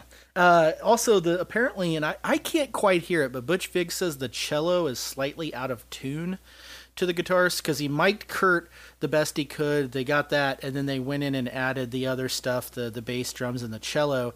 And he says the cello couldn't quite get it tuned exactly to the guitar. Um, and he says it adds kind of an eerie sound to it, but I couldn't quite tell. Could you guys tell if the cello sounded out of tune to you with the guitar, or Maybe by like two cents. yeah, it's- not Like, it's- noticeably. Yeah, Yeah, ex- I- exactly. But y- y- It, It it's does not sound like a a, little- synthesizer tune. Yeah, I don't know. It works. It still works. Um, it's the nature of the instrument. It's not like you have a, a, a guitar tuner to plug it into. yeah, he probably got there and he's like, "This guy's guitar's all fucked up and like, like I don't even know how to get this in tune with and his." he's probably It's like, not could you could you have him? Uh, You know, like- I'm imagining the cello player being like, could you maybe ask him to like tune his guitar up and then record it? And Butcher's like, no, no, no, no, that's not gonna happen. Do you have a pitch shifter on or something? Or, It's like Kurt Kurt won't do that. Don't don't even ask. Just him plug plug the cello directly into the console. there you go. I want to give a shout out to Kirk Canning, who I, I don't know who that is, but he played the cello. I want to say he was somehow related to the band L7. He is the was- spouse of one of the. one of the yeah. Holy shit. which was a Nirvana contemporary. Also, L7, the band that opened for one of the times. Uh, I want to say that my brother saw Marilyn Manson here. That L7 opened, I believe. I if if my wife wasn't at that show, she was crying because she wasn't there. I believe it was L7 and Marilyn nuts Manson. band. Because I want to say the first time was Nine Inch Nails and Marilyn Manson opened, and then when Marilyn Manson came back, L7 was one of them. Anyway, neither Something here. in the way. It's I'll Something a- in the I'll way. it's it's powerful. It's uh, it kind of hints at a sense of for, foreboding, but you could say that in hindsight, and I'm sure it was received at the time as you know being powerful and haunting. But listening in co- context of what we know now is what eventually transpires. Really gives it a new kind of life to me on this listen, this round of Yeah. listening. I don't know. I kind of thought about that more as I was listening to it, but I really I I like it. The keeping the, all those as pets. The Yeah, I would say a very creatures that he evocative imagery. Like you can imagine this scene, like in in your head. You know, the tarps leaking under this bridge. Yeah, it's very. a lot more nature nature stuff like you were saying uh, it's okay to eat fish and when when that came up i immediately thought of mr mustache who uh who eats who eats cow and Yeah. it's and is It's- not proud. Not proud. exactly poop as hard as rock. Uh, Kurt, you know, ne- never lived under a bridge. You know that that's a bit of a misnomer, but he did, you know, do a lot of couch surfing. I think he stayed with Dylan Carlson's family for a while, and uh, also um, stayed on Dale Crover's porch in a box uh, so, some nights while he was, you know, young and, and, and couch surfing a lot. So you know, he's he's Was it a heart shaped box? It, wa- it was not a heart shaped oh box. but- snap oh snap but you know, e- even if he didn't live under a bridge, he, he definitely you know had some times and and and could could uh, could could speak to to that experience. Yeah, actually, uh, the "Come as You Are" thing, the hotel. Supposedly, that was the hotel he crashed in when he was kind of looking for places to live. Uh, that "Come as You Are" flop house. Yeah. Uh, As far as uh, uh, thoughts on this song, I don't. Are you laughing at Flophouse? it's what a dumbass joke I just made. as, as far as like as far I as like thoughts on this song go i i don't know why but this is one like i kind of like you were saying logan like it's good for sure and i i like it it's not i don't know if i could say it's like one of my favorites on the album necessarily it It's- kind Not of one of my favorites. it, it's kind of similar to Polly. I think they're kind of like twins Yes. almost. Yep. And They both end a side of the record. yeah, and I think that's again shows like that side to them, and it would definitely, like you guys said, a, a prequel to that, you know, live and acoustic. Yep. This is the unplugged preview. Yeah It's a real outlier. both of on which the they album. did at unplugged right didn't they do something in the way and polly Yes. As And well it- as "Come as You Are," there there were three three songs from Nevermind. Yeah. that, That could ended make up on the an unplugged. argument of being a, a trilogy, maybe. Come as you are in there too. Next up, the the kind of uh, I guess th- something in the way is the official last track, and then there is If the, you had the CD, there's the hidden track of "Endless Nameless," was and it 10 minutes later? yeah, something like that.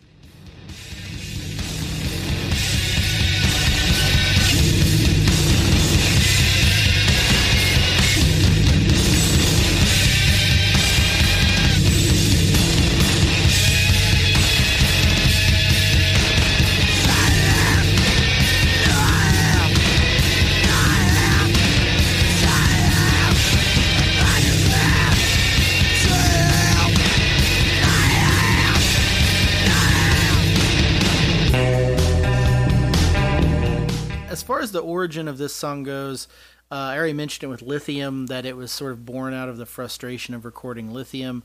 That they they jammed on this for a while. The only other note I really saw was that the guitar that Kurt smashed up during the recording of this song was a left-handed guitar, which weren't the easiest to find, and so they had to track down a replacement after he smashed it while Oh they recorded God. this song in L.A. Um, but yeah, I didn't uh, have anything else really about the the background on it. What do you guys think? I have a policy on secret songs. It's, Oh, it's uh, please. I like them all. It doesn't matter if there's a secret song on an album. I don't give a shit. I like it. I don't care what it is. If it's just a little weird sound Williams clip, is on record. a song. My favorite, my favorite secret song is uh, "Better Than Ezra's." Uh, oh crap! What's the Friction album? I think that you have to like rewind the first song, and there's one hidden before. That kind of shit. Oh, yeah. That's cool. That- that That's old real trick. cool. Yeah, but no. Adrian Fortress did that as well. Ah, any secret song, I'm down. My my favorite hidden song is on the X Files Fight the Future soundtrack, where if you go to if you go to ten minutes, is it 13 ten seconds. thirteen on the last one, you have somebody explaining the entire plot of the show to you, which is uh, was very helpful Wow. to me at one point. I was I, I think I tried to transcribe it down when I found it in, in middle school or high school. I was like, Put that on the internet. yeah. Um, for me, it's uh, Green Day Dookie. We all love that one. Ooh, that is a good Oh, one. I do I do like like that secret track And- very much. I li- I literally learned about there being a secret song on, on Dookie from the playground where a kid told me. And Oh, yeah, then I went home and I was like, holy shit. Is this where I mentioned I've never really listened to Dookie? You're out of your mind. I own Oh, it. I well, have it on we're my CD have to shelf. out. Do a Green I Day. never really Bro. listened to it. It's so good. Um, I don't, I don't know that I've ever heard a secret song that I'm like, this is so good it needed to be a regular song. Yeah, That's my hot They- They get a free pass. They get a free pass. okay. So much for the. Afterglow has a secret song that That's is right. a Christmas song that is Ah, not yeah. bad. Yeah, that's true. Um, now I'm thinking about other secret songs. If there's one, uh, the the Wilco. do an one episode on Summer secret Teeth, songs. We totally could Ooh, do yeah. one on our favorite Yeah, yeah. Oh hidden yeah, track. secret songs Um, is definitely worth it. is I think Mini it's candy. Yeah, Matt. Uh, Summerteeth Candy Floss is technically a hidden track at the end. Uh, that one's good. Oh, the Bloodhound Gang. Uh, on hooray for is it hooray for boobies logan i feel like you would know this as well Oh, That no. it's like Hooray for there's like a shit ton of silent tracks and then there's her and then yeah there's the hidden song Yeah. yeah Remember All right. Antichrist Superstar? all right we're getting off Oh. track sorry uh endless nameless track uh, 99, baby. I, I think i think the fact that we got this far off track should say at least for me i don't really have a lot on endless nameless to say um, no, it's it's an angry fuck you song. They're just angry and fucking around. I It's fun. I, I kind of like it. Uh, it. It I feel like it portends what more of what we would see on In Utero. You know, it it, it, it reminds me a lot of um, Tourette's on In Utero. Um, uh, kind of a, a Tourette's crossed with uh, with Milk It, perhaps, and you know, we'll, we'll get all all into that next episode. But uh, nope not next I, I ep- think it's next fun. episode's incesticide Oh, excuse me. Is it though? yeah Well, I, I guess I guess we. we'll incesticide came, came out after nevermind Yeah. But is it? Does it count as a studio LP? We don't need to have that We got to cover conversation. incesticide. Uh, all right, so that wraps up uh, Nevermind. Let's get into our sort of uh, feelings about it. So I guess let's start with what is the banger? What's what's your what is the one track that you think uh, slaps, as the kids say? Slaps the hardest. the the banger is in bloom. Uh, I, I don't know that I will be the the only one to say so. Uh, it it's so much fun. It's uh, you know it's got all the elements. It, it's a great tune. There's too many bangers. I I don't think I can pick one. It's just a lot of bangers. like I'm almost inclined to say that "Smells Like Teen Spirit" gets the maybe the true award for like as easy as that is as the true banger. I mean, I'm more I would like rather pick something like "Breed" or even "In Bloom." I think "In Bloom" Right. is also there, but I don't know. "Smells Like Teen Spirit" seems to kind of be the banger, maybe. I don't know, it, but I'm so tired of hearing it, and so I'm reluctant to Yep. pick it. But it is Staying the banger. true to the concept of what is the banger. Yeah, and I think Butch Vig knew that, and I mean that's what changed. I don't know. Uh, That's what that was kind of the spark. I think the feel face like. of Yeah. music. I'm gonna go with In Bloom as well. Um, as far as my my fave or what I think the banger is. Blake, what do you think? I don't know that I can pick. I mean, I really don't know that I can pick just one. I mean, Breed, but no, that's not my favorite. I'm more interested in what the sleeper is than what the banger is. Okay, so what's I kind your of what's your I- sleeper I agree track? with Logan. What's your sleeper track then? I'm gonna say Drain You. That's a good pick. It's like the it's like the banger that you didn't know was a banger. It's as simple as that. I would agree with that. I, I was gonna say on a plane just because it has the least plays on Spotify, Yeah, which that's I find the surprising. that's my second in But line, Drain You. I would also agree with as as the one that you could point to to like more people should know. Yeah, I want to say territorial pissings, like because I always gravitated towards that when I was younger, but upon re-listening, I, I do feel like Drain You probably should get it. I, I'm gonna I'm gonna go with Josh's uh, insight, and and I will also say on a plane, um, based in part on the. Uh, the, the low Spotify play. I, I always I always kind of that was my favorite on the album as a kid, and, and felt like I was kind of you know ha- had some secret that that was such a great song. Yeah, you waited till the end of the album. I did. Now, what, Uh, what about what song would you say you could probably skip? Be the most skippable song. It's hard to say on this album. Lithium for Logan. Okay. Yeah, either Lithium or Stay Away, but Lithium, I think for me. I was gonna say either Stay Away or Tor- Territorial Pissings, although because again it depends on the day. I, I like them both, but some days I prefer one to the other, and I don't know if you need both. But that would be mine. One of those two. I uh I could almost skip Polly if I was not in the mood for something for some sad bastard music. and then likewise I could I could see turning the album off after on a plane and I'm not crazy about something in the way. Um, both of those could be skippers, but I, I'd like to give the album the respect it deserves and play it the whole way through.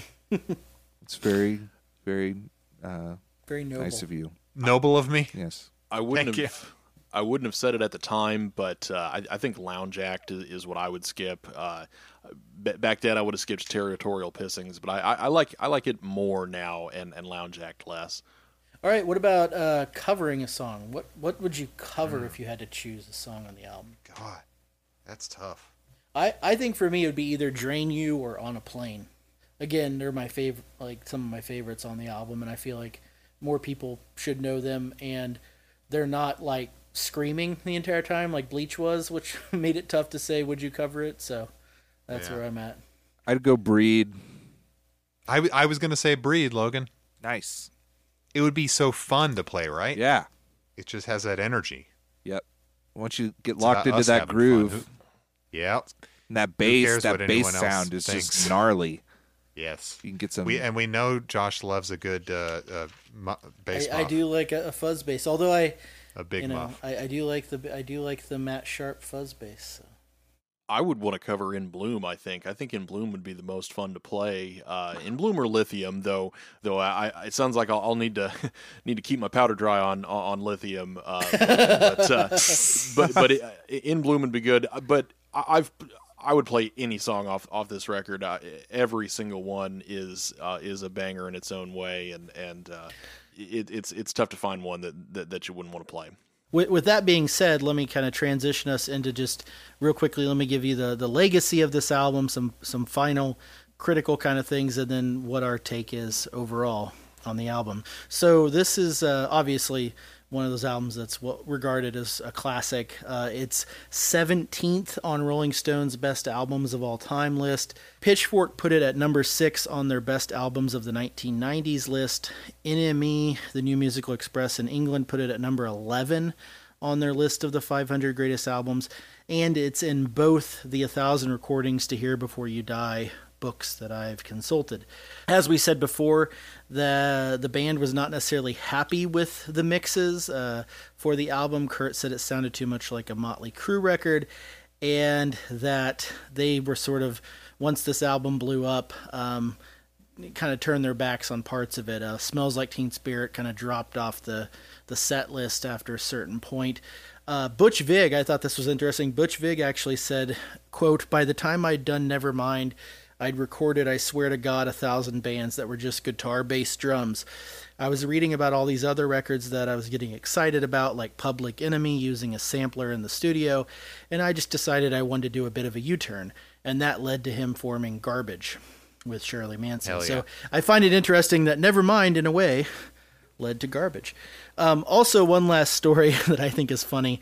Thanks to the success of Nevermind, Nirvana were invited to perform at the 1992 MTV Video Music Awards. When Kurt saw two pianos on stage, he assumed they were there for Guns N' Roses to perform November Rain. Kurt hated Axl Rose, felt that he was a racist and a homophobe, so Kurt went over and spit on the pianos. Later, he was horrified when he was told that they were there for Elton John to perform. Oh, no. oh man. So has nothing really to do with Nevermind, but I thought it was a funny anecdote, and you know they wouldn't have been there if without Nevermind. So yeah, widely accepted as one of the best albums of all time. Um, what are our feelings about it, sort of overall? Um, I'll start and just say for me, this is a 100% one of my favorite albums of all time. Um, Logan, I remember, uh, I think a couple years ago or last year, we talked about what are your favorite albums of all time, and I, I put this on my list of my top 10. So Yep. definitely one of my top 10 albums. What about you guys? I gave it a, an 85%, and It's yeah. a B? Yep. That seems it seems harsh, but I know that your grading scale is is a bit different. 85. I think 85 is pretty good, though. Well, 85, I, it's I like a left off 8.5. uh, lithium and uh, stay away, so I, I just because I don't really really like them a whole lot, so that made it to about you know 85 percent. gotcha.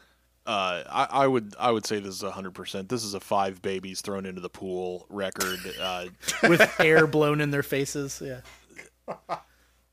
the, the only the the only way that you would skip something is if you've if you've heard it enough. You know, if this was the first or second time that you've listened to this record, uh, Butch Vig tells a story about uh, playing this at a barbecue. Um, uh, soon after the recording, and and you know a lot of uh, music people were there. This was in Madison, including Billy Corgan, and you know he put it on the boombox, and everybody kind of just gathered around and you know listened, and it ended, and there was a you know bit of a pause, and then somebody said, "Play it again." Uh, you, th- this is a this is a an epoch defining record. I like to imagine Billy Corgan at a summer barbecue. Just like fucking flip flops on. He's in his Got an barbecue umbrella. Uh, I, He has one of those aprons with something snarky on it. it, it does you, you telling that story though uh, matt i get this like you know the stories about like the beach boys hearing what the beatles were doing and the beatles here. like i wonder if billy heard this and was like all right need to st- you know next album i'm gonna you know one up them and and try even you know harder or something like i, I kind of feel like he's got a competitive spirit like that They got a ways. cello. I'm doing a string quartet. yeah What's your score, Blake? um, yeah, I give it five baby penises. so 100% I mean, I just can't not give it five stars because it is what it is. You know, it's kind of like it is the great I am. It is never mind. What else can you say? It, it's a formative record, wasn't it for every teenager? yeah Yeah. Well, Um, it sounds like all of us are pretty much would say that we would want more of that. More of that yeah, yeah. I More of think I that, want. yes. yes Yeah. more of that I think they've given us just the right amount of that. Can I say that? No, I, I would. wa- If I heard this, I would be like, I want more of this band. I want to hear this band. Yeah. Yeah, and I'm glad we have In Utero for that. yeah. Uh, I guess that wraps up Nevermind. Um, while Nevermind is one that uh, a lot of people have heard, uh, the next thing we're going to discuss is Incesticide, which is a rarities compilation. Uh, maybe has some lesser known songs, but that will be the next thing we discuss. If everyone, I'm so okay excited to talk about aneurysm. It'll kind of be uh, exploring some new territory for me, to be perfectly honest, because I did not have this record. I mean, I've heard probably most of it. Well, do you like Nirvana drummers? Because it's got them all. It's- any Nirvana drummer you can throw. a- All of them? It, yes, actually, That's it the does. right It has answer. every single Nirvana drummer they've ever had is on that album. Um, I believe. So uh, that will be what we're going to talk about next time. Thanks for listening to More of That presents Discographology. More of That can be found anywhere you stream music, including Bandcamp at moreofthat.bandcamp.com and SoundCloud at soundcloud.com slash more of that band. You can also follow the podcast on Twitter at Discographology and at More of That Band.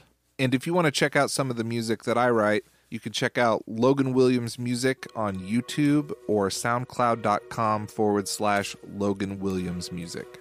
We are on the Ox Podcast Network. That's AUX. There are currently two other podcasts on there. One that I do called Shelf Life. It's about toy collecting. And one that I produce that my wife does called Are You There Pod? It's about young adult novels. So please join us next time when we will be discussing Nirvana's Incesticide. Yeah, see you guys later. Can't wait. See ya. Yeah. Thanks for listening.